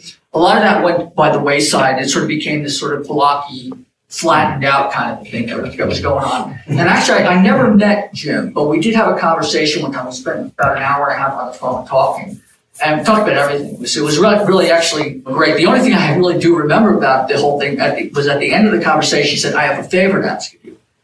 And I said, You name it. He said, Stop fucking with my faces. And I said, Okay. And I called up the editor and I said, Pencil is prerogative. It's like, you hired me to fix his drawings, quote, fix. And he wants me to be more respectful of what he's doing. And pretty much right after that, there wasn't any more work from him. It was almost like that was the end of the whole thing. Just acknowledging I was going to follow his request. That was it. That was all she wrote. For both or either of you, was there any particular project or turning point that you changed your perspective of yourself as an artist from struggling artist to pro or that you're most proud of? Or I can put that to bed right now. It's always a struggle. I'm sorry. It's like it just never stops. You know, it just never ends. It's like there's no romance at all. For me, it was Flagg because I realized I had something to say that I could do. I think what he's talking about, you're always working hard. You end up competing with yourself. For me, the thing about flying is I set a bar for myself that screwed me because I could never go back. It was a game changer. The fact is, this is my job. Comic book enthusiasts hate to hear this shit. But the reality is, we get paid to do this, and I get up in the morning. When we started this conversation earlier, I said that one of the separating factors of the generation precedes us is that bitterness. I don't think you're a bitter guy. I'm not a bitter guy. I mean, I'm bitter about other things. I'm mostly bitter about, you know, about the fact that I resent other people and money more than anything else. I envy very few people's work I envy. I envy. I really like to be making a living, you know, testing it artisanal macaroni and cheese, mm-hmm. and be able to do my, my work on the side, you know. Mm-hmm. But I kind of like. I'm a crossword puzzle guy. I do puzzles. I can't read at night. I have to do puzzles at night. Narrative gets me worked up, and I do only Thursday through Sunday because the Monday Sunday is bullshit. I feel that way about doing comics today. That's how I feel about comics. I feel like comics today have more in common with map making, cartography, and schematics. Finding ways to deliver narrative imagery in ways that is appealing, that has some clarity, but is also obscurantist in places. Because my feeling is there are other people who are there to lap it to the audience, and I'm not here for that. Somebody pointed out, and I was like, well, yeah, I'll do stuff that characters do that isn't laid out in the text. Oh yeah. A lot of guys don't. I know you do. There's so much subtext. It's like Willie Elder. Yeah. Willie Elder? No? Hello. No? Who does not know who Willie Elder is? He fucked up his career by spending 25 years doing the Laney fame. But before that, he was an astonishing talent at Mad. He was a maybe Kurtzman's greatest collaborator. They were best friends. And his humor stuff was packed with what he called chicken. It was, it was all this stuff happening in the background that he just added for fun, you know. He was apparently a very eccentric guy. I met him a couple of times. I made no impression on him because I was young and he didn't give a shit about me. Anecdotally, he was crazy. And that craziness showed up on the page. I mean, he, in the middle of the Depression, when money was tight, he found a package of meat that had fallen off a pusher truck. Rather than bringing it home to feed his family, he stole clothes off a clothesline and scattered the meat and the clothes along a railroad track and started yelling, Mikey! Mikey! That's fucking nuts. yeah. I mean, So that should make it a kids. that's a commitment. You know, that, that is a commitment. you know? So, what Ted was saying, I I think all along the way with me was like with coming in with the Moon Knight. Moon Knight had a very specific. That was my cutting my eye teeth, you know, so to speak. And with the, the Adams routine, then pushing into the New Mutants, I felt like I was trying some stuff with all of the other influences in black and white. Now when I did Elektra, that was like I wanted to do painted covers and painted interiors because again, you had done it with, with the graphic novels, but I wanted to do it in a monthly comic that was actually about a superhero stuff, like doing it in that. I wanted to just write and draw, tell my own thing. And again, response I got from the US when Toasters came out here in the States, they'd have these four old ladies, like there was some magazine that would have like, it wasn't quite four stars. It was a unit of four, like four. I'm like for old ladies. I, Yeah, well, it was, I think it, it was. I like Yeah. that it is It was, it was, a- but I got four question marks. But Toasters were reviewed by the London Sunday Times Book Review. And it was actually this amazingly positive, like, it shows the adult potential of the form. And I'm like, I never felt like I was, I, I was not a superhero writer, but I felt like I love the idea of complexity and writing stuff that, with the same way that I guess that the way I approach my artwork, I feel like my words are probably about as much of fully compatible with that. It's like, as far as writing a monthly superhero thing, I don't think I could do that. And I'm in awe of someone who can. Again, referring to this essay, which I'll be posting, probably the medium, the journal is probably going to publish it as well. I have no interest whatsoever in superhero comic books as a reader. I haven't in years. I find them adolescent and insipid. And I don't care whether you like them or not. You're welcome to do whatever you like. But I am genuinely in awe of anyone who can find anything new to say about this shit.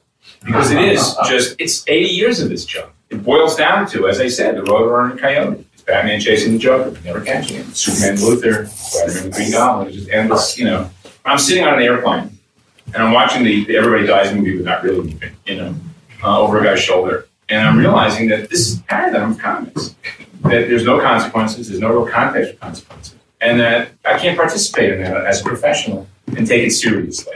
But I am stunned at anyone who can step up to the plate and say, I'm going to write Superman for the next couple of years. But thanks to your viewpoint, we get comics like Twilight. Yeah, maybe. But John Byrne also said that I had raped an entire aspect of the DC universe. What? Word, man. That's my favorite thing you ever done. Really?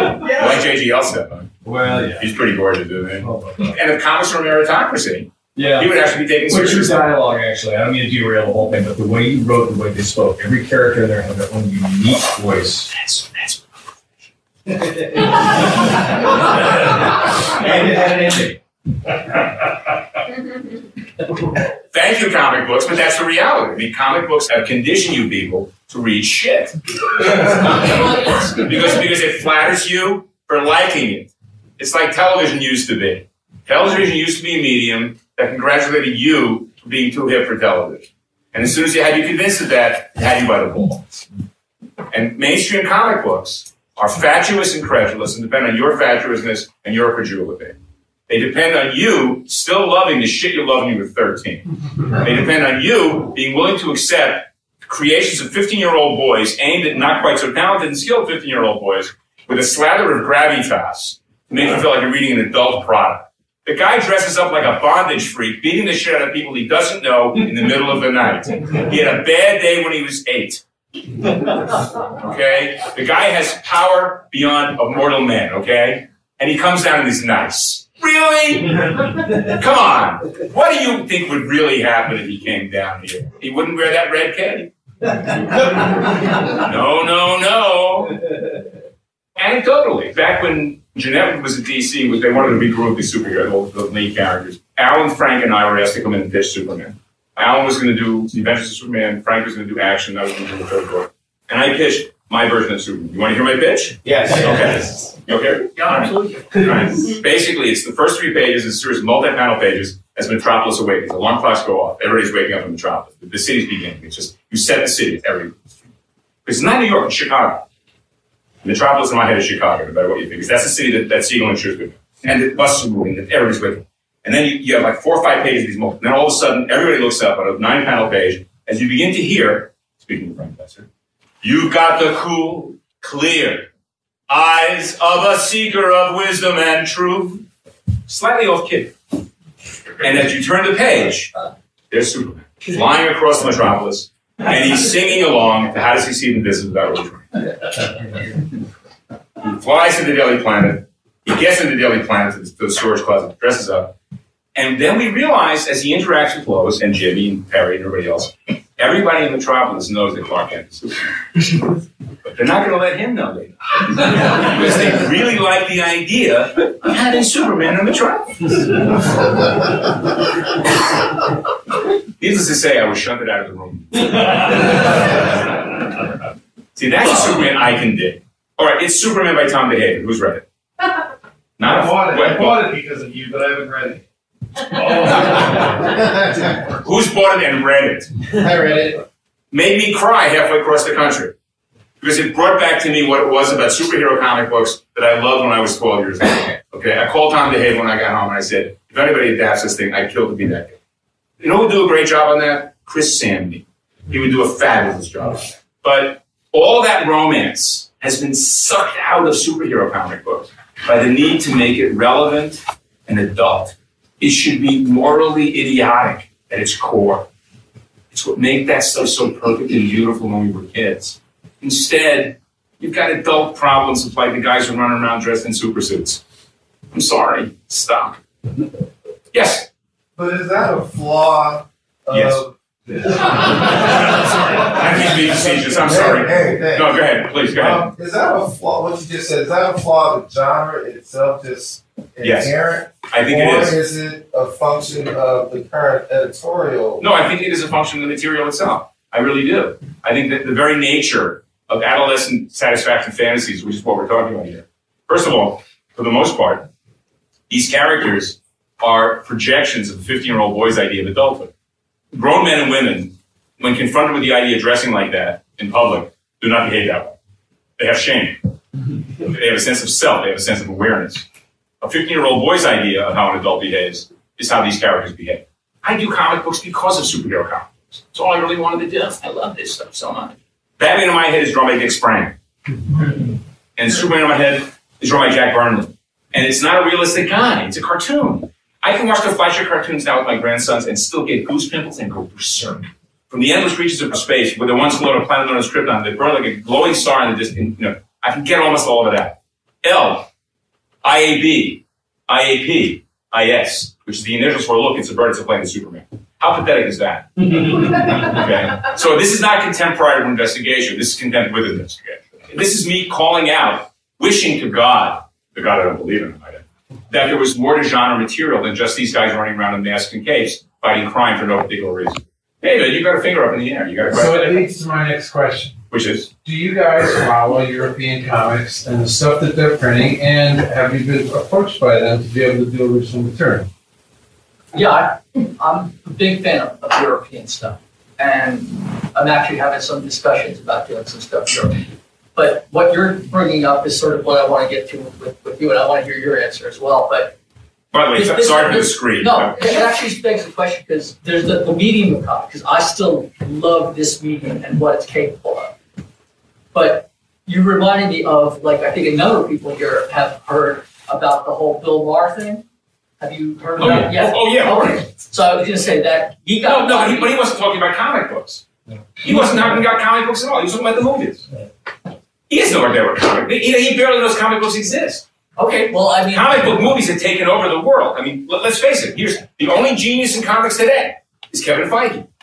Kevin Feige has taken in ten years' time has monetized to the tune of billions material based on source material that 99.99% of the people buying those tickets have any idea exists, and if they do, they couldn't give a fuck. They just don't give a damn.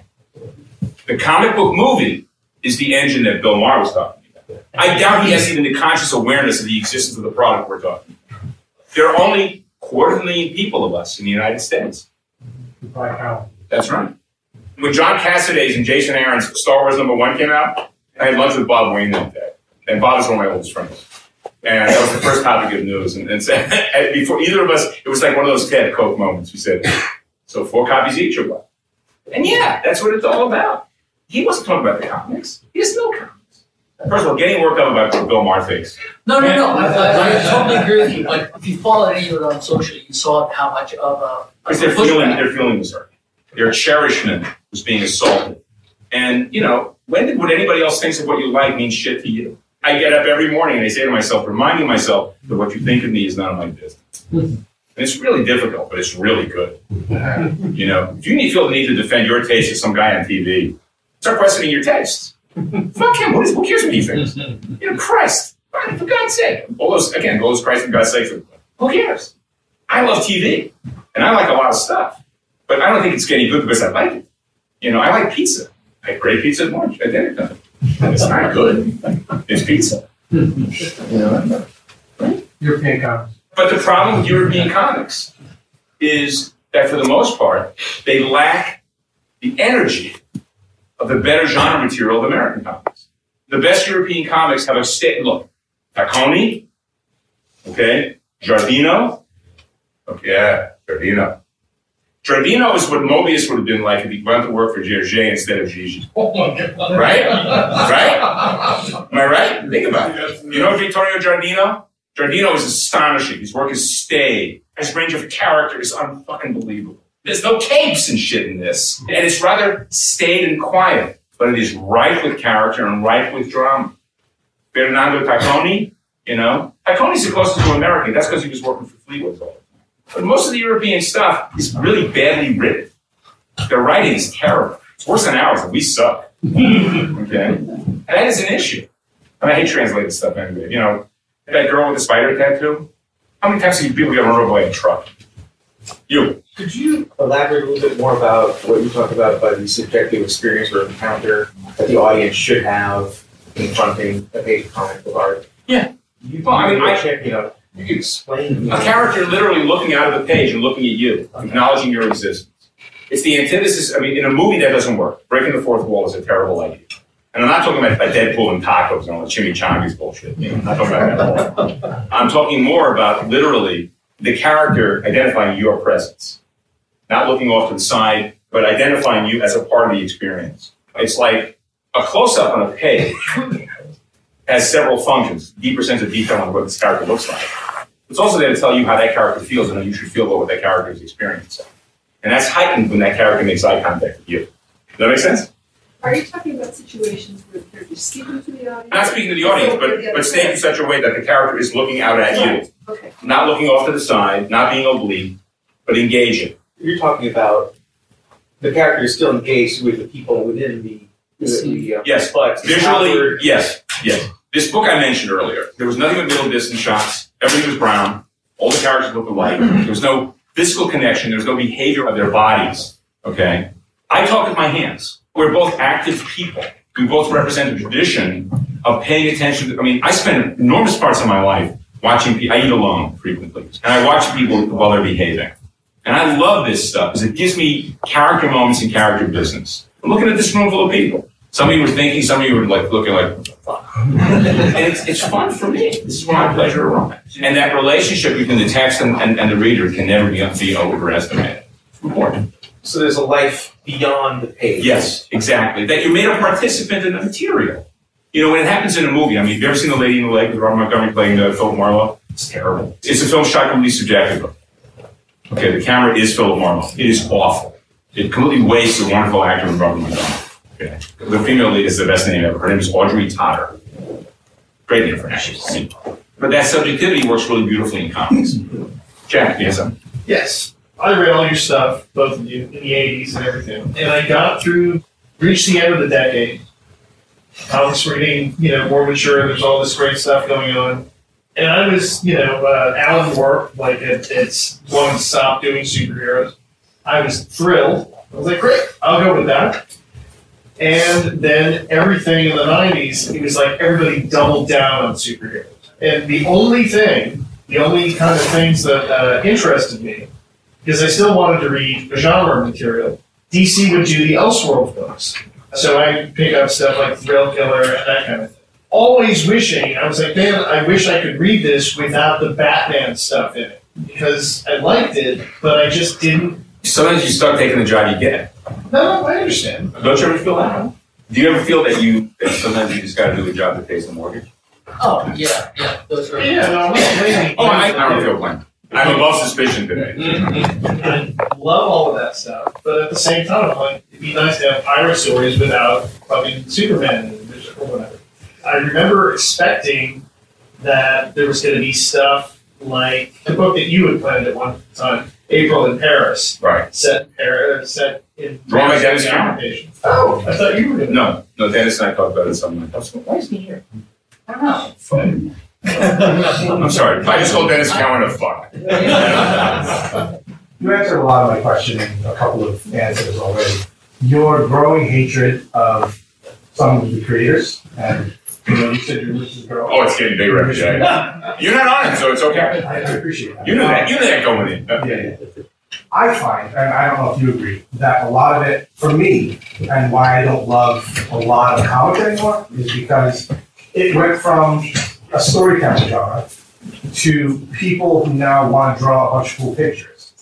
Like I grew up learning about storytelling and hopefully drawing it in an interesting way. And I feel that a lot of people now have grown up looking at artists who they thought their work looked cool and they tried to emulate them and they forgot the storytelling aspect of what they were doing. Would you agree with with that? But then you get a guy on campus who knows you.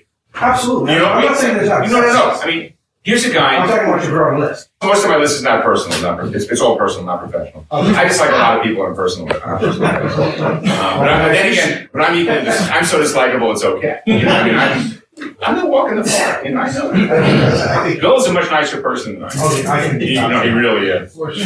Huh? Not a tough job. One of the easiest jobs he's ever going to do.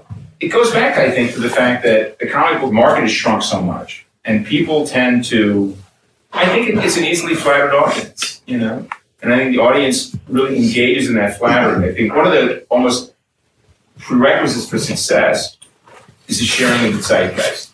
Is a belief system that crosses over from the I think there are artists who are extremely popular because they represent what the audience would do if it could. It's kind of like the Axl Rose syndrome. Axl Rose was a successful musical figure because I think he was a guy who was like a, a blue collar idea that, that the audience felt they could identify with and do comics. And that talent is often very much the guy that in comics that, that succeeds. I won't name names. He knows who I'm talking about. I just wonder, like, if some people are trying to be stars as, as versus collaborators. Well, define what you mean by just putting pictures or cool pictures. And don't name names. I, I, I wouldn't anyway, but just drawing a bunch of shit on the page that you know excites the artist and not part of the story. I Again, want, you're also just want talking- to draw posters. You were saying earlier, like talking about trying to sell things as opposed to tell stories. In the course of this interview that Groth did with Ben Saunders, they were talking great length about Krigstein. And Krigstein is one of those guys that every young fan hates. And if you grow up and if, if you develop eyes and a head, you realize how brilliant the work is. It's very cold, it's very impersonal, it's very detached. But in its own way, it shares that, that detachment with Kurtzman. Hmm. And Krigstein historically hated splash page. He just did. If you look at the best stuff he did, he was clearly getting away with not doing splash. And I also have learned to hate splashes. I like starting my stories right in the middle. I'll do a splash page. I just did a, a job for Marvel last month, a war story that I had to do a splash because it just it's a Marvel job. It's a straight up job. But I'm not a good draftsman on my own. I'm not a good writer on my own. The two things come together and create a synergy of skill set. And that's what it's about for me. I mentioned this to Bill at that dinner. My stuff works when it's all together. That's one of the reasons why I believe there is a vocabulary, there is a syntax to what we do, there's a structured, structured narrative, that there are books that are not served by the artist. As much antipathy as I have for the writer, I'm also in, in situations frequently find myself where the artist does not step up to the plate to provide motif. I won't name names here because I, I like the guy personally. But there's a book that came out from DC last year that was just rife with motif, cleverly written, smartly written. And the artist just dropped the ball on finding all the elements that supported his character and really giving it after the fact. I'll be I'm talking about, both. But the problem is that most people who get into comic books don't care about reading or writing anymore. They care about drawing cool shit. But if they get schooled, look, I come out out of apprenticeship. I had the shit kicked out of me by Gil Kane, by Gray Morrow, by Wallace Wood, by Neal Adams to a certain extent. And I learned how to do my craft by watching and listening to other guys. Okay? And I've always had assistants. You know, it was my feeling is I can't pay those guys. So I gotta pass it on. Okay? And I taught myself how to be as good as I am. I started shitting and I got good. And my commitment to everybody I've ever hired is that I will get you to do better work for me than you do for yourself.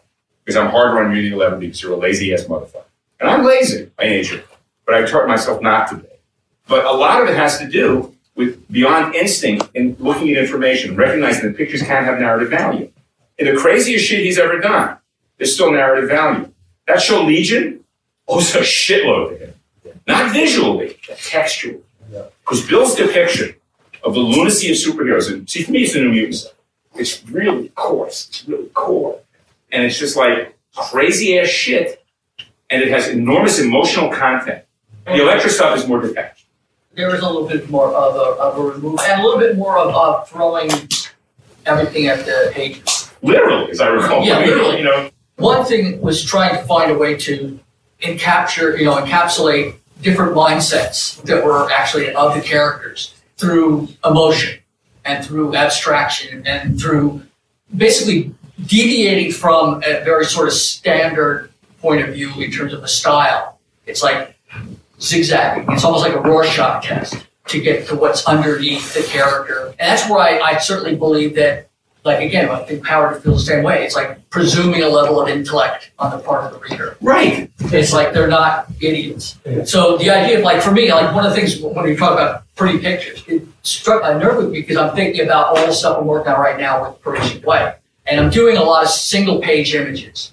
And a lot of them are sort of set up. I know they're going to be in there somewhere. I don't know exactly how I'm going to place them or where they're going to be, but each one of them has to have a narrative point of view. And the same thing with motifs. And I feel like that's also part and parcel of what an artist has to bring to it is a sense of, again, motif is perfect.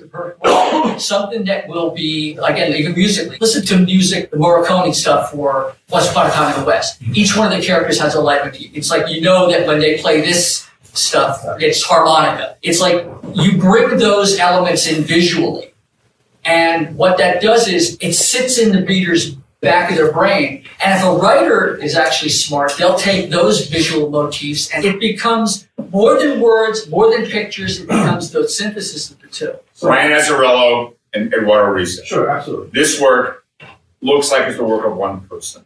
Okay. If Brian has any self awareness, he should be lighting a candle with Eduardo every month. What, I'm- what I'm talking about is, what I'm saying is that you get that. Is that why your list is growing? Because No, no, my list is all personal. I hate it. Is all- No, I mean, I mean, my thing. I don't care. I, I really don't care about other people's work. I The honestly reason don't. I ask is my lack of interest in a lot of what's coming out now Oh, no, me, it's all personal. is that it's just about. It seems as if it should, the artists are going, "Hey, I want this to be a cool T-shirt," as opposed to what story I trying to tell in this picture. I agree with you. I, I could give a shit. Like, it's- if they make a fucking t-shirt, you know? Right. It's like, it's gotta have a reason. And, and I've also found this out in terms of, say, painted images. Single painted images are meant to be portal. Images where there's just line and an economy of words and pictures. And they can be done with digital coloring or whatever. But the narrative aspect of it is that the old classic thing of it's important what goes on between the panels, what's in between the, the gutter there, as opposed to what's happening in the panels. So you can actually have staccato, staccato, staccato, movement, movement, movement, telling the story, turn the page, double page spread, something that where people will land on it and you want them to just slow down and take it in. It's an orchestral aspect to it. You're in control of all of that in terms of how much time someone should spend on a panel or page. I try to do that Look, there are three schools of storytelling in comics. Eisner invents everything. Whatever distaste I have for him personally, and he is on the show. I despise him. Just an awful human being. He invented everything. When Jack Kirby's working in the 1940s, he's doing it. And I didn't know this at the time because I only looked at DC comics from the three golden age. Marvel's just ugly. I didn't know how good the quality stuff was and how much of what Eisner was doing there. It isn't until Krigstein comes along in the early 50s and you see that he introduces an entirely different way of thinking about narrative. That thinking is to literally step back from Eisner's melodrama and romance to a kind of an almost detached, like a dead gaze, is what he's doing there. Everybody else at DC is doing Eisner. The science fiction books, the horror books, they're all doing Eisner. Okay? And then, due to solely economic reasons, there's a third element that develops, and that's Kirby Lee. Because if you look at Jack's stuff, you look at Marvel over the first five, six years of the company, as when Jack makes Stan, Jack ceases to be an action artist, becomes an impact artist. The stuff starts moving. The pictures become about the impact as opposed to getting there. All that in-betweening element, and the challenge of the unknown on the airplane changing costume, that vanishes. And what you've got now is writers seeking to achieve that Kirby Lee effect with Eisner technique. That's what's going on. That's why you get guys writing a 12 panel page for Frank Cho. What the fuck are you doing giving Frank Cho 12 panels a page? you, you can do that with Chris Samnee. You can do it with David Aja. But Frank, Frank is deliberately illustrative talent. You need to have air and space. And there's nothing there. It's a complete misalliance between the two talents, the two skill sets. And the problem is artists collude in allowing the writer to be the alpha by behaving like amateur dicks. They don't deliver. They don't do what they say they're going to do. They fuck around. They think that a month has six weeks. You know, I mean, come on. It's that hobbyist sensibility. Because, like, you got a lot of guys who came into comics today who came into comics because of the 90s. And again, those books were elaborate sensory experiences, utterly bereft of narrative. So you've got a capacity for reading just it diminishes. It just keeps going down. Okay. Next, you out here? I'm here. All right, drive safe. Don't do anything stupid. Don't kill anybody. All right. See you soon. Am I going to see you on Wednesday or Thursday? Ah, Shit, who knows? Peter Boyer, ladies and gentlemen. Peter Boyer. Hey, Alex, how are you? I spent a summer as an intern at Marvel, and I was in Spider-Man office. At that time, there was a you know, some hot art Spider-Man artist there. I know you. And um, you know, the, the editor, you know, come- come- he, on every page, he purposely makes one panel very big because he knows it'll sell more on the different art. The money shot. And I argued that day to this day. That's what were with the comics in the eighties. All those artists would just draw splash pages and splash pages just so they could sell and sell for money on the original art. money. You're saying it's literally a confederacy of whores. Okay. I no longer do pages at all. I do my figures and backgrounds on separate sheets and combine them in Photoshop. So I completely sacrifice the existence of the page. I see the original page. You know what they look Apple, you know. Right, it's Or not Apple good. Exactly. I just sent in two comps for uh, Archie versus Predator 2. Um, why they call me. Archie versus. You know me well enough I know want, I want to make sure that I heard you right. That's all. I can make up better than this, okay? I'm fascinated by the Archie phenomenon, and they'll try anything once, you know.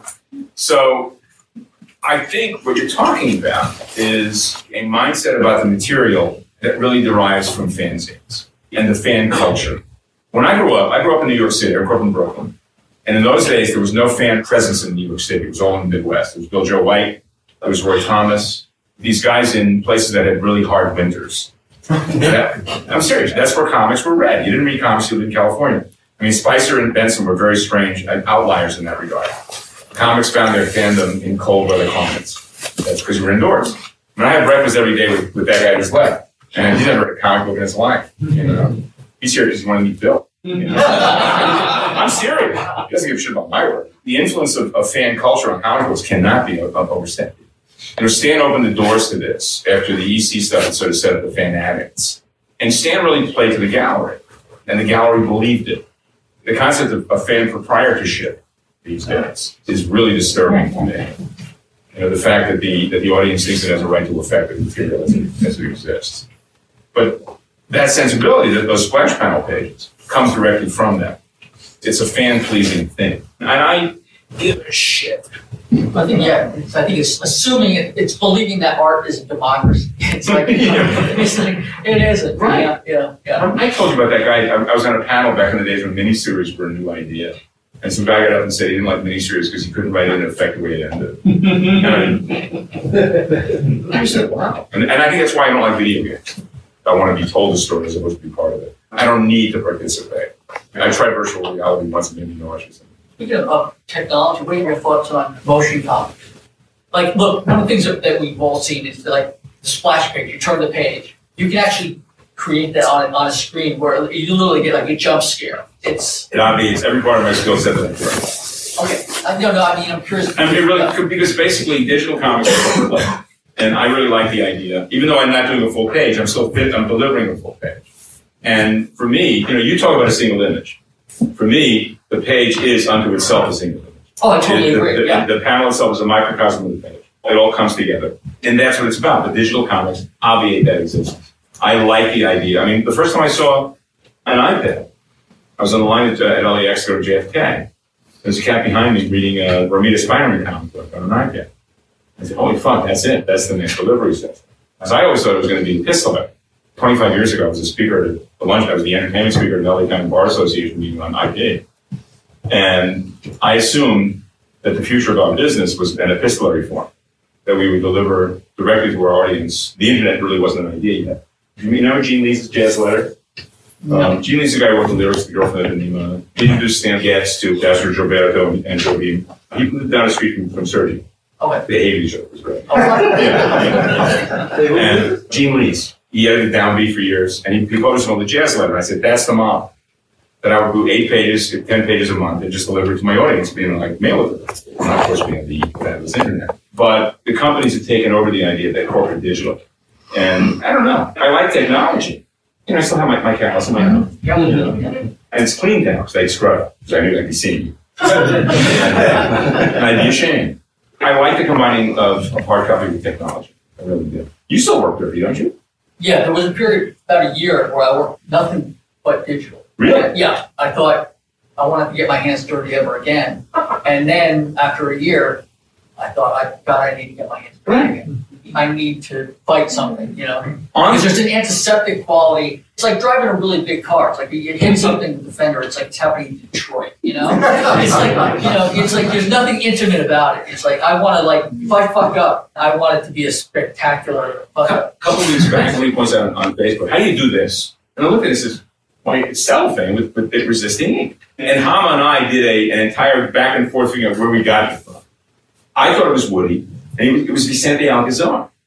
You know? Oh, okay. Remember Vicente? Yeah, yeah, yeah, sure, absolutely, yeah. Where you take a piece of cellophane, in our case it was a pack of cigarettes.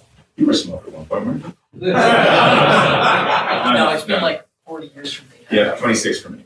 Take a cellophane off a pack of cigarettes, take a wet brush, and run it across it. And it would resist. And it was the flying clods of earth from a horse's hoofs. It was part of an explosion. It was just like a really cool technique. And I'm realizing people have forgotten this shit. Yeah. They don't know how to make an explosion with an X-Acto knife and ink. Russ Heath refused to use paint to do a star field. He would prick it out with an X-Acto knife. And then just to show off, he would run his hand over and eliminate it. And he'd push him back. Russ didn't get out a lot. Got- Russ got out of calamity. Those of us who know Russ Heath, he got out a great deal. With the spatter. Oh yeah. All of that Look, I mean, showing that to my grandson was like some other way I can fuck up my parents' house. Someone else, come on. Jack, what do you got? Yeah, you apprenticed with four artists. How did you know when it was, you know, when, When they fired me. oh, when they fired? Yeah. Did anyone else in your generation also apprentice? Rusty, Ralph Reese, Larry Hama, Alan Kupperberg, Steve Mitchell, Klaus Janson. Klaus was Dick's background man for years. We all did because that was how you learn. That aspect of our field has vanished and disappeared to its detriment. It died in the nineties because personal computers needed the, the ability to make a four color separation in your home garage. So you had Interesting. rock and roll money coming into the field, you had technical separation. Talk loud no so they longer can hear you. That's the thing I haven't heard you guys talk about that really intrigued me is we had that triangle in the nineties where apprenticeship went away. Because suddenly everybody had a personal computer that could create the separations that were the barrier to anybody at home doing their own four color printing. They could do black and white printing, but they couldn't go to Ronald's because they couldn't make the separations. So the PCs letting them do the separations at home the rock and roll money coming in because that was the first wave of people coming through San Diego doling out option money. So suddenly people were looking not just doing their comic, but looking at the second paycheck of the option. And the third thing was apprenticeship went away because the field widened so much. There were so many people it after Image came in and all that, and you had Image and Dark Horse and everybody. It got so wide. We no longer had, we no longer hired the people who'd gone through apprenticeship and learned their craft. We hired the 17 year old who would show up because since that money, the video game money came into the field, the guys who were working stopped working. They'd keep the same income, but they'd work and play video games. So their output dropped like crazy. So we had to churn through and find anybody who could make some semblance of an image to hire to put out monthly comics. So that was the big turning point for me. And I never knew any of this because I was doing television for a living at the time. I got to see comics in the 90s from a remove. And I was appalled. But that's where apprenticeships stopped. That's Except now they're coming back into vogue because the sort of bespoke style of doing art for art's sake. Well, I mean, I- just the money. In 81, I buttonholed Milton Caniff and uh, Noel Sickle. They were guests of honor at the San Diego convention. I spent an hour with them. And I asked them how to use an assistant, both they worked as assistants and used them. And they confirmed a lot of my suspicions. I've always had guys working in the house because, frankly, this shit I don't feel like doing anymore. Sorry, I've done that before. I'm not going to do that anymore. It's like Trudeau, the heads during the 80s. Well, not nobody touches the figures much. You know, I mean, it's like I spread it around. You know, I've got an IT guy in my house, and I have a background. My background guy is like I beat him up for years, and I showed him Tacconi, and I showed him Sickles. You could see a light go on behind his head. It's unbelievable. He's an ex-gangbanger. He's tattooed from here, like his entire shirt. One of the mellowest guys I've ever known. and is incredibly good. If he's ambitious, I'm fucked. You know? so there you go. I learned my craft penciling for Woody and for Gray. I ghosted a lot of stuff for Gray. The difference is that I never talked about it until he was dead. That's the job. You keep your mouth shut. You don't spread it around. I did commercial work for Neal. I never did any drawing for Gil because I wasn't good enough. And he was embarrassed to send me deliver work to the office because I looked like every kid did in 1969. I had hair down on my shoulders, bell bottom jeans, and a work shirt. And you know, this is a guy who woke up in the morning wore an aspirin. he actually would show up. He would walk out of his room in an Astrakhan robe and an ascot. No one ever thought he was gay. He was not gay. He only met his first wife, his second wife on his first honeymoon. I've seen the pictures. How long did the first marriage? I think it lasted, I think about 10 years, maybe a little longer than that. one of his wives. Elaine, you never met Diane, did you? I've always felt incredibly sorry for her. She looked incredibly miserable. Oh, God. I couldn't agree more. Yeah. It was like, I just felt like, wow. My second wife and I, we socialized with them a great deal. Bill had no palate. He ate like a child. Um, I'm quite serious. He, he went, he spent three weeks in Paris once and ate omelets every meal because he was afraid the host would trick him into eating rabbit. and he ate like a child. He would butterfly it like a ribeye, just like, why are you doing that? That's, just, that's, that's a terrible thing to do to me. We ended up eating at a place in Germantown, New York, called the Kleine Kinderei, which of course is long gone. Germantown is gone now. Of course, it's, it's Yorkville now. And I invited them there. I said, you'll, you'll love it. They planned the Holocaust there. what? Jews can say that. It's okay. You know. And the evenings would consist of me, my then wife, who was the smartest woman I've ever known, and Gil in spirited discussion, and Elaine would literally, there's something there. That was terrible. That's kind of how I remember. Yeah, yeah, yeah. Sad. Yes, you. Well, look like Oscar Isaacs from a distance. I'm not. He's not Oscar Isaacs, ladies and gentlemen. Thank you both so much for doing this. You both are huge figures in my comic book and art life. Shadow Number One was one of the first books that I actually really, really wanted to go buy. And I dragged my mom across the How old were you? Oh gosh, I think I was 14. Okay, fuck it then. I dragged, I dragged my mom across the valley to Golden Apple in Northridge to buy it. Feel I have to apologize because when I bought the Daredevil graphic novel, I was really pissed off that Frank Miller didn't. do this. You come to your senses, I assume. Yes, yes. I, I find it, whether it's a simple line drawing or it's a spectacular painting, I find it mesmerizing that you do what you do. And it's shocking to hear that it's always a struggle for you, or that there might not be some satisfaction. It could be the simplest line or the most detailed piece. Everything you do, everything you post is just shocking that you've done it again. I was just wondering what the thought process is while it's Well. I, I appreciate that. I, maybe I should be a little more clear. Uh, there's a certain facility that comes. I mean, I've done this ever since I was a little kid. The thing is, is that there's certain things I can actually do relatively quickly. There are pieces I've done where I'm really happy with how they come out. It's at a certain point, it's almost like the very minimum I'd expect is to be professional. You know, it's like in some pieces, kind of will go a little bit beyond that. At the very least, it's got to be at a certain level. Some pieces kind of transcend that, and I feel like I've hit a certain place that I'm really happy about. But what never really does get any easier is how to figure out the context in which it's going to be. It's not just about doing a pretty piece for the sake of doing a pretty piece. Again, it does have to find, you know, fall into a narrative place.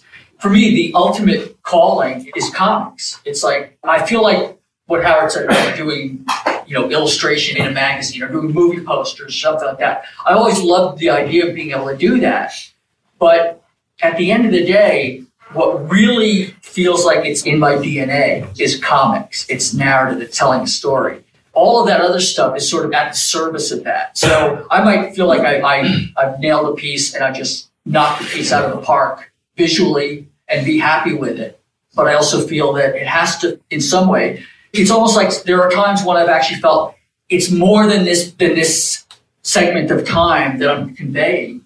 It's like it's throwing way too much stuff. I have a lot of stuff I look back at now with the lecture or whatever. There are times I look at it and I feel like I did more than was actually really called for. It's like doing being a bass player. You go in and just like do a you know a guitar riff like Eddie Van Halen and just like drive everybody crazy with all the fret work, or you can do what's necessary. You can do the job. It's that restraint. You know, it's like listening to singers who can't hit the same high notes that they could in terms of the acrobatics. They compensate for it in other ways. So for me, one of the things that I'm, I'm more intrigued by now is developing a backlog of technique and things where I can kind of do all the stuff. But at the same time, it's almost like, well, just because I can, it's like, how do I work smarter, not harder? It's that kind of a thing. I don't know if you go through any of that. My work is more spade and straight than yours. I've stepped away from doing more eccentric mostly because I feel like I'm best served by keeping it simple. That said, I'm working on the third volume of Time Squared right now, which is a very difficult process for me because I'm going back and doing things that I haven't done in four years. And having to remember to overwrite, to create panels that have a nervous energy that aren't necessarily as deliberately literal as I've been doing. I have to keep reminding myself to do this all the time. And I succeed in some cases and fail in others. The other thing is that the originals were done in blue line, that incredibly crude process. Right. And now, of course, we've got this absolutely gorgeous color effect. I mean, the things we can do with computer color is staggering. My colorist understands explicitly and implicitly sometimes, you know, I don't want to make the same mistakes, but I want to achieve the same effects. And, it, and is going to be lettering. Bruzenak is the best at what he does and a raging pain in the ass at the same time. When he chooses to, he can be very literal. And then when you want it to be literal, he gets a little, uh, you know, over here. In looking at the pages I was working on today, they're very methodical and very, very direct, but I know once color is applied, and once we start introducing the super text, because it will be, even in places with large areas of blank space, will be filled with text. Right. Because it's a very noisy book. So working today in this way is so much of what I was talking about earlier about planning my mission. I have to really anticipate how fucking weird it's going to be on Thursday when I'm doing this on Monday. Mm-hmm. You know? Yeah. It's all done in piecemeal. It's all put together slowly. And I, I haven't painted in 20 years. I have no desire to go back to it again. But I really, I really like the freedom I've discovered in, in realizing I'm never going to have to learn to ink a comic book. I don't know how to ink. I have no idea how to, what that means. I make drawings. The fact that Klaus has become a penciler mm-hmm. saddens me. And the work is, that stuff that you guys did together, when I saw those pencils, I was floored. They were competitive with stuff that he was doing. You know, they, Oh, they were just yeah, it was just amazing stuff. Yeah. Um, I can't make that transition. I sit there and I methodically massage it. I'll, I'll take a little bit of tape and clean it up because I'm sloppy. You know. Well, I share that with you. I'm totally a, a slob. But for me, also with the business is the artifice of it. Because I don't look at it as penciling and inking. I think of it as drawing with ink. Right. It's Making- a, making pictures. Yeah, that's all it is. You know, to me, that's a little bit like the old, you know, Ford program of, of trying to put stuff on an assembly line. It's like, okay, you're going to be putting in the, the windshield. You're going to be doing the tires. You know, it's like, no, no, we're making a car here. So let's just put the whole thing together in that way. I'm physically incapable of doing that. No skill set there at all. And it wasn't until I got comfortable with that reality that I was okay with what I could do. Marker, ink brush, pencil, just make a mess. Thank God for contemporary production. Well, that's one of the things, when I do the memorial pieces, I found that Now, you're doing those by hand. No, those are all by hand. I mean, occasionally I'll do a black and white and maybe I'll scan it in, maybe add a color or Right, or whatever. but- but you're still getting dirty. Right, yeah, they're all about that because I don't have one, there's a clock ticking. It's like I give myself two hours top to do a piece if something happens. And In then, case they come back. no. no, but the idea of actually saying I don't have to worry about any kind of preconceived idea because if I do a piece like of Joni Mitchell's birthday or so whatever, it's like this piece has to be in black and white for some reason, or this piece is going to be in color. And so when I dive into it, I have no preconceptions, no, it's got to look a certain way. It's all about process. I'm not thinking about the result. The only thing I care about is whether it looks like the person or not, or even more or less feels like the person, as opposed to looks like the person. For me, the, the Roth piece would kill. To me, that's what he was to me. But thank you. Yeah. I know that comics is your is your art, but I wonder if either or both of you have any points in your career really had like a personal artwork that you showed in gallery. I've, I've actually had gallery shows for paintings and stuff like that. But I also feel, to me, the idea of actually having comic work in galleries. There was actually a museum in Madrid that had some of my political comics brought to life stuff in the same museum, literally right around the corner from like Picasso and Botticelli. And I was like, to me, I think comics can do anything. So the idea of actually doing a landscape or whatever, I like that idea. But to me, it's not the same as doing the medium. This is where my blood boils, you know, the most. I'm a comics man. I got nothing. You know, my wife who has never read a comic book in her life and has no idea what I do for a living. Uh, she has a vague notion of it, and I mean vague. She will to say, write a novel, write a musical. Nah, nah, nah, I'm good. I love comics. I love the idea of comics so much more than the reality of comics. But I love comics nonetheless. I sit down at my desk. I'm up at five o'clock in the morning every day because I'm that guy. And I go out and do a bunch of shit. I have breakfast with the old people like that. I like having breakfast with people because it makes me feel boyish. And, um, and I'm at my desk by about nine o'clock. Once I settle down, I'm really digging what I'm doing. I really am. I like the idea of solving the problem that that's every every step of the way, and making accidents work is the way to go. I'm 68 years old, and since I'm Jewish, I'm not really white, but I'm considered an old white man by an enormous part of the comic book community at large. And uh, fuck them. I'm not going anywhere. I plan to retire by the sound of my head hitting my desk and not followed by a yelp. As long as my skill set holds up, I'm going to keep doing this. Do you actually still feel really? It's kind of almost disconcerting to hear you say that you feel that you've been marginalized to the extent. Oh, absolutely. You know, I guess I don't I experience you that way. I profoundly marginalized because I, first of all, I, I disappeared from comics in the 90s, and there's an entire generation that's come of age at that time. There are people who, I mean, look, in the space of a week, I was referred to by some nitwit on the left as a demon in a human skin suit, and then the same week as a neutered butler of the social justice warrior. Ouch. Poetry on both sides. no, Piss off both sides. if these fuckers would actually make a fucking living and stop spending so much time hating me, one of the things I, at progressive left seems to have problems with is the Nazi right.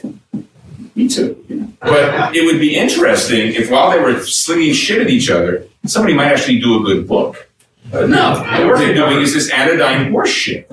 You know, I'd like to see a really good crypto fascist comic book. I'd like to see someone come along and do for comic books what Norman Spinrad did for science fiction with The Iron Dream, The Lord of the Swastika. The first classical performance I ever heard in my life in person, I was dating the woman who became the mother of my child, was the Brandenburg Concertos conducted by Herbert von Karajan, Hitler's favorite conductor. I found this halfway through the show. My date was a beautiful redheaded Dutch girl. No real context in the beginning. I was like, oh my God, Hitler. You know, I guess. But it's very tough being loathed and despised by both sides of the aisle. Because neither of them read my stuff. They just presume. They grant themselves a narcissistic power to identify through their projection what these things mean. Ambiguity is no context for these people. To a great extent, the first cover of the Divided States of Hysteria, which is a picture of a woman wearing a niqab made of an American flag, presumptions were made by what I meant, but I meant nothing. It was simply a provocative image with no specific intent to provoke, just an image that was provocative. Didn't say one thing or the other. But because these people grant themselves these second thoughts, they draw conclusions. Now, the people who should hate me on the right, because I am, after all, a reasonably leftist sort of cat. But the marginally, where I am out here in the margins is because, unlike my contemporaries, I didn't identify and build a career by doing a mainstream superhero character to generate an audience who would stay with me and follow me. Also, I make my taste and interest abundantly clear, and that doesn't endear me to a lot of people who read comic books. I don't care. One of the reasons I came to California was because I recognized, as I said, I was never going to make a lot of money in comic books. And I was going to get this fucking old, and I know what Social Security does for you. I went and worked in television. I never worked in a show I watch. I have made enough of a living to own real estate and get a pension, which gives me enormous freedom. And that freedom pays for my ability to do whatever I damn well please.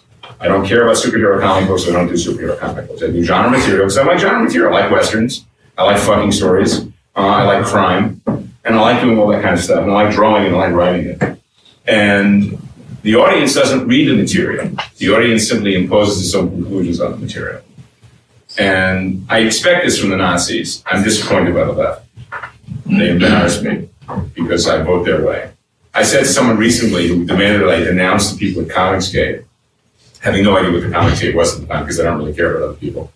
I'm kind of so obsessed, as I said. And I went and investigated what, what they were so upset about. I think it was three guys who were also my Facebook. And I read it. I wrote back and I said, you should know that when Hitler came to power, he wasn't elected by a majority. And that it wasn't until the German people found that their lives were improved by the Nazis, that they became perfectly willing and complicit in the course. So those of you out there who are asking to denounce are going to be denouncing your friends sooner or later if this autocracy continues. So get ready. Look over your shoulder, look to your left, look to your right. Some of the people who are your friends now are going to fuck you later. So I ended up unfriending the people they suggested I defriend, but also the schmuck who asked me to denounce them in the first place. So fuck that guy. Live in an ideological world that objects to ideas, that is afraid of ideas, that rejects iconoclasm of a sense of a victim culture. And fuck them. You know, if, if you really want to be victimized, you can do it on your own. Leave me alone. Leave me out of this. So I get up in the morning, I do what I do, and I hope someone likes it. I can't depend on an audience that Bill knows this. I think I can speak for both of us. We both have an enormous number of people in book business who have utter contempt for their audience and yet take their praise as just. You can't do that. I believe that's impossible. I remain completely neutral to my audience's intentions. If someone tells me how much they love my work, I'm also reminded always that they also like shit that I hold in complete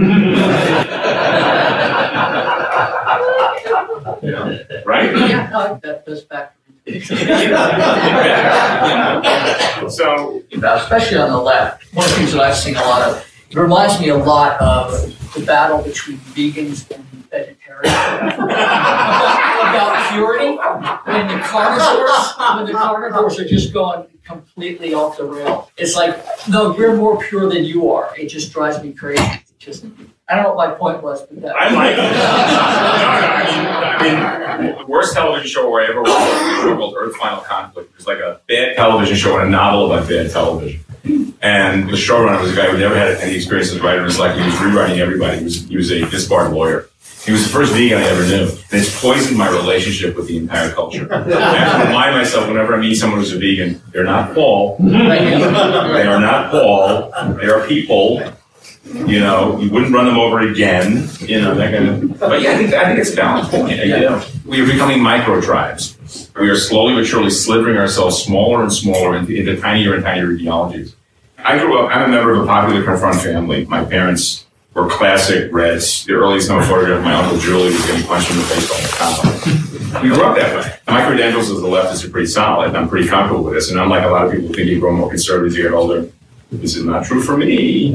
Um, I'm not that guy. When I find myself charged by people who whose identity is defined by a sense of hurt that just staggers me. Are any of you aware of like the past couple of years? There was this, I think about five or six years ago, there was this whole spate. NPR was reporting this, but all these sex parties going on among teenagers, 13 year old kids, you know, with, with oral sex as currency.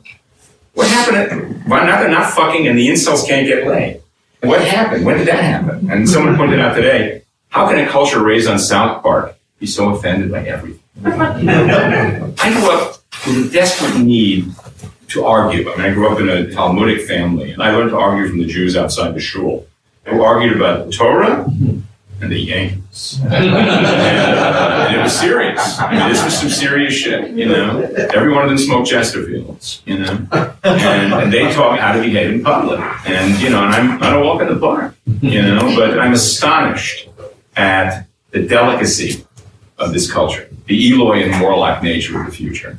the whole thing about going to college, you know, it's like the whole concept of safe spaces. It does drive me absolutely fucking mm-hmm. yeah. Tr- trigger warnings, exactly all that. My assistant, as I said, is high spectrum autistic. And I explained to him that extent of his autism, he's a fucking idiot. And that is the, the way it goes. I cannot accept the fact that there's a quote from Eldridge Cleaver in that book of meditation that which is too much agreement spoils the chat.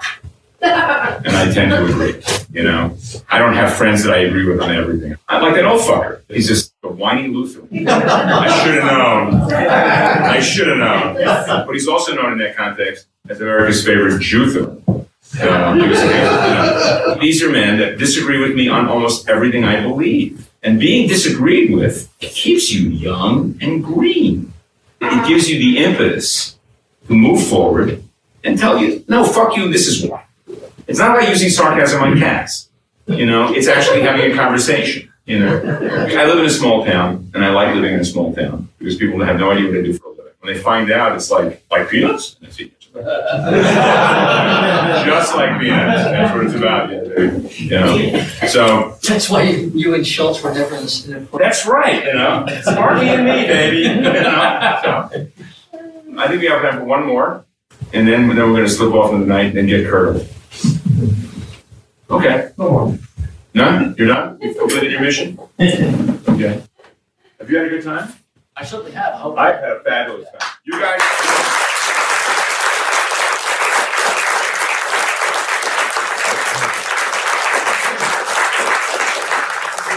And Can we thank Michael before we go anywhere?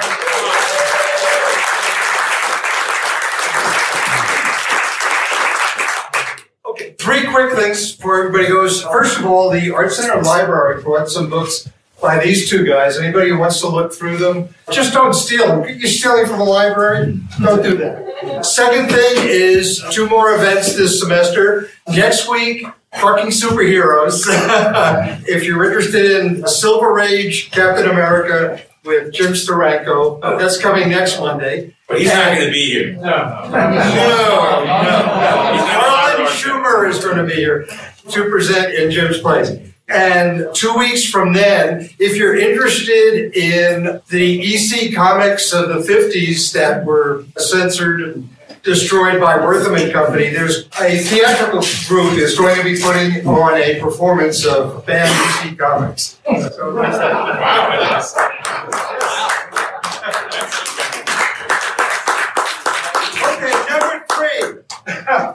Bill, people.